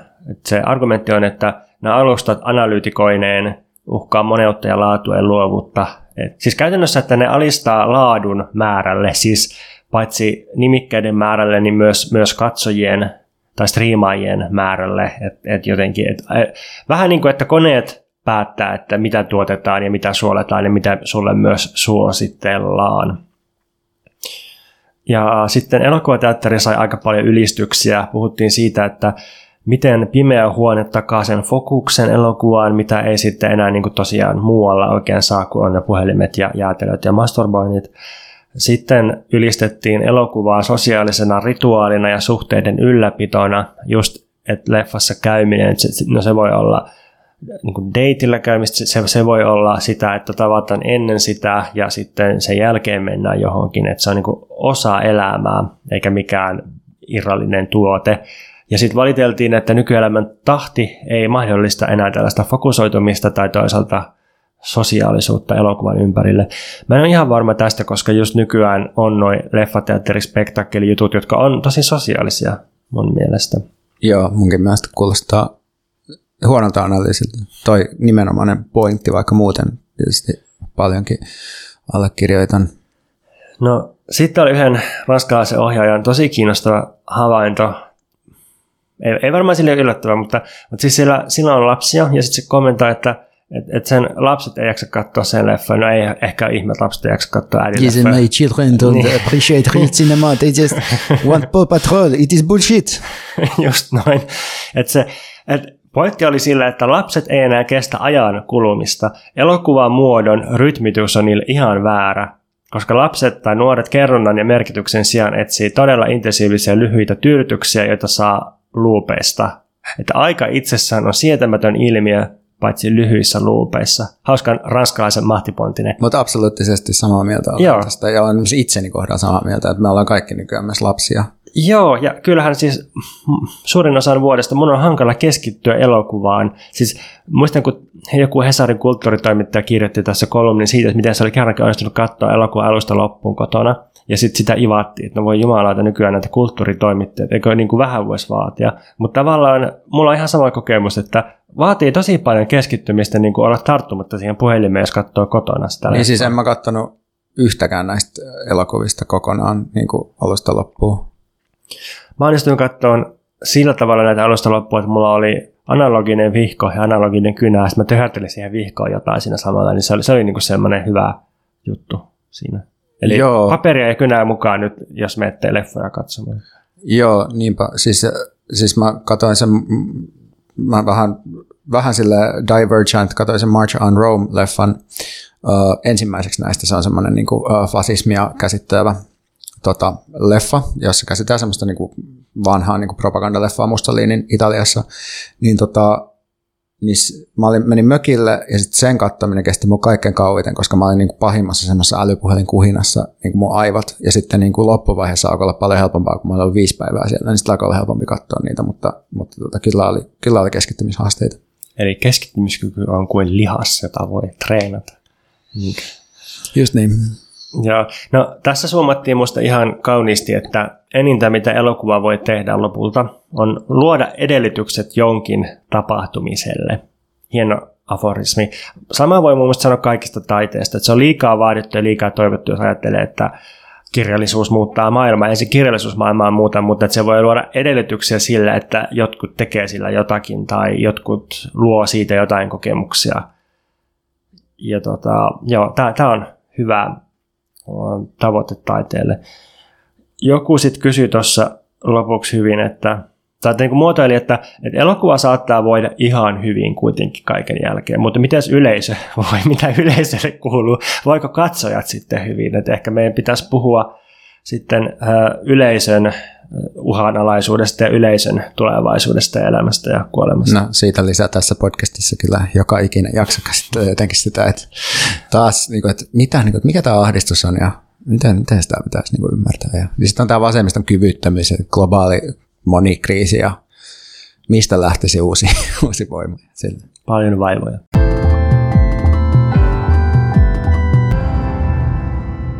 Jas, jas, suositusten aika taitaa olla. Tämän jakson piti olla lyhyempi kuin tavallisesti, mutta tämä taitaa olla itse pidempi kuin tavallisesti, mutta sellaista se on, kun päästään meidät kaksi sarvikuonoa riehumman tänne posliinikaupan puolelle, niin mitä siitä seuraakaan? Veikalla on päällä anti-oidipuspaita ja mä myös harkitsin, että laittaisinko sen tänään, mutta onneksi en laittanut, kun olisi ollut noloa. Kuuntelijat olisi kuullut ja aistinut ja sitten päätelleet, että siellä on kaksi identtisesti pukeutunutta sarvikuonaa. Sen sijaan mulla on tämmöinen jahtiklubi-paita. Siis Pontuksella on ihan parhaat paidat oikeasti. Tuossa lukee On Vacation Club. Sitten me nähtiin viimeksi tuossa rannalla Kivinokassa viime viikolla, niin sulla oli semmoinen permanent vacation. Endless vacation. Endless vacation paita. Sitten se on yksi mustekalapaita, jossa lukee Polpo, joka aikoinaan toimi hyvänä vitsinä, kun oli vielä enemmän näitä äärioikeiston poliittinen poliisihuuruiluja. Valitettavasti se paita on mennyt räteiksi nyt. Mm, no, mutta se jatkaa elämänsä toisessa muodossa. Öö, tänään, mä en tiedä, onko Pontuksia suosituksia, me jaetaan nämä suositukset ehkä ainakin. Öö, mulla jäi vielä puhumatta tämmöistä Mia Engberg-leffasta kuin Lucky One, joka on käsittää Pariisia, sukupuolta, ehkä erilaisia sukupuoliodotuksia ja rooleja, niin kuin rikollisuutta, kaiken, vähän kaikenlaista, mutta se on niin kuin hidastempoinen, semmoinen vähän niin kuin kuunnelmaleffa. Öö, mä haluaisin suositella Pontuksen Barbenheimer-podijaksoa. Eli Pontus kävi katsomassa, tai me molemmat käytiin katsoa Barbie ja Oppenheimer, ja sitten Pontus teki siitä I G-storia, niin kuin siitä Barbiista, ja sitten ne oli hyvin suosittuja, ja sitten tämä Sitten käytiin katsomassa vielä Oppenheimer, ja sitten tämä Megalodon vaan laajeni ja laajeni, ja nyt se on tunti viisitoista minuuttien podcast Megaspessu-jakso. Joo, eli just tätä, tätä jaksoa ennen ilmestyy täällä M M V:ssä, ja tota, joo, aika löysin rantein ja kevyin reisin heittelin Instaan noita analyysejä, niin sitten yllätyin siitä, että tuli kymmeniä D M-keskusteluita, ihmisillä on vahvoja mielipiteitä. Ja sitten jotenkin monen suuntaan on, on ollut sillä, että, että ihmiset on ollut sieltä vain, vain jos olet leikkinyt barbeilla, plus jos olet nainen, niin sitten saat kommentoida. No ehkä ihan näin, mutta tämän henkisesti. Mutta sitten on ollut myös sellaisia, että hei, olen nainen, olen leikkinyt barbeilla ja inhosin tätä elokuvaa ja sitä, mitä se aliarvioi katsojansa. Ja, ää, joo, paljon tiivistyy selvästi Barbiehen ja a- aika paljon vähemmän tiivistyy Oppenheimeriin, kellään ei ole oikein intohimoja sen suhteen. Joo, ei ole kyllä meitsilläkään. Uh, Sitten suositellaan myös Pontuksen viiden minuutin podcastia meidän Patreonissa. Niistä on tullut yllättävä hitti. Ei vaan siis, Pontus oli aluksi vähän huonona, kun ainoat palautteet niistä oli silleen, että eikin viiteen minuuttia mä oon mitään. Mutta nyt, nyt sieltä jengi on iloisia ja onnellisia, että Pontus tekee niitä, ja niitä on ilmestynyt yli kymmenen, ja niissä on mitä monipuolisimpia aiheita. Ja jos joku kyseli, että Pontukselta I G:ssä, että onko anti-oidipus hyvä tapa aloittaa filosofiaopiskelu, en tiedä, mutta mä luulen, että viiden minuutin podcastit voi olla aika hyvä tapa aloittaa filosofiaopiskelu. Kiitos suosituksesta. Tämä on just semmoinen asia, että, että tota, koska mä en koe sitä työksi, mun ei tarvitse tehdä viiden minuutin podcastia joka perjantai, niin sit mä teen sitä, kun se on hirveän helppoa ja hauskaa. Mutta jos mä kokisin sen työksi, niin sit se loppuisi välittömästi. Niin jos haluatte rahoittaa meidän ei-työtä ja, ja saada jotain sisältöä joka perjantai myös, niin kannattaa tosiaan liittyä meidän Patreon-tilaajaksi. Ja mä haluaisin vastavuoroisesti suositella Veikan salainen päiväkirja podcastia, joka on uudelleen aktivoitunut kesän jälkeen, tai kesällä tuli joka toinen viikko, ja En tiedä mitä nyt jatkossa, mutta tota Hot Orpo Summer, semmoisen jakson tässä kuuntelin juuri ja, ja tykkäsin. Ja mulla on aina jotenkin semmoinen, että kun mä alan kuunnella näitä jaksoja, niin mä silleen, että kyllä mä nyt Veikan tunnen. Mutta sitten siellä tuleekin yllätyksiä ja kiteytyksiä ja kaikkea. Ja mä tosiaan korostan, että kaikesta huolimatta mä maksan edelleen Veikalle rahaa, että mä saan myös ne Patreon-jaksot sieltä. Sen verran hyvää kuunneltavaa se on. Kiitos, Pontus. Um, ja jos sä haluat antaa meidän rahaa ilman, että sä saat sisältöä, niin sä voit myös nykyään vaan lahjoittaa meidän rahaa. Ei, meillä ei voi lahjoittaa rahaa. Ai niin, ai mutta niin. Tota, niin mä unohdin ihan siis sitä. Meidän ei voi lahjoittaa rahaa, me ei myöskään kerätä mitään lahjoituksia keneltäkään, ei käytettäisi vastaan. Mutta siis vastikkeellisesti me voi ostaa, meillä on siis uusi tuote, mitä me myydään, joka on tämmöinen kiitoskortti, missä siis huom- me kiitetään sua, eli se helposti musta, kun mainostaa kiitoskorttia, kuulostaa siltä, että sä voit kiittää meitä sillä kortilla. Ei, vaan voit ostaa neljällä dollarilla tai enemmällä kiitoskortin, jolla me kiitetään sua. Digitaalisen kortin osoitteessa. Tämä on tämmöinen lyhennetty osoite tinyurl piste com kautta tue meitä. Ja sitten toinen vastikkeellinen tuote. Meidän podcast-kurssi on nyt vapaasti, ei vapaasti saatavilla todellakaan, vaan rahalla saatavilla. Siis vapaudesta ei ole mitään tekemistä vapauden kanssa tällä, vaan tinyurl piste com kautta podcast-kurssi, niin voit ostaa sieltä sen kurssin tai ainakin käydä tutustumassa. Myös kaikki nämä tiedot näistä, tai kaikki linkit näihin leffoihin plus niin kuin lippukauppaan Espoo Cineen, niin löytyy tästä jakson kuvauksesta. Joo, onko mitään loppuvitsiä vai päätetäänkö tähän ennen kuin mä taas löydän kohta jonkun runoa, jota mä haluan lukea? Lue joku runoa. Ei, nyt, nyt alkaa jännittää. Olisi pitänyt kehittää joku semmoinen vitsiruno tähän, koska sitten tota, hmm. muuten tulee kauheata. Mä voin ottaa tuosta tota, uh, klassikkoelokuvasta What's Eating Gilbert Grape, Johnny Depp ja Leonardo DiCaprion tähdittämistä leffasta saa sen pienen, pienen runon tähän loppuun. Okei. Okay. Match in the gas tank, boom boom.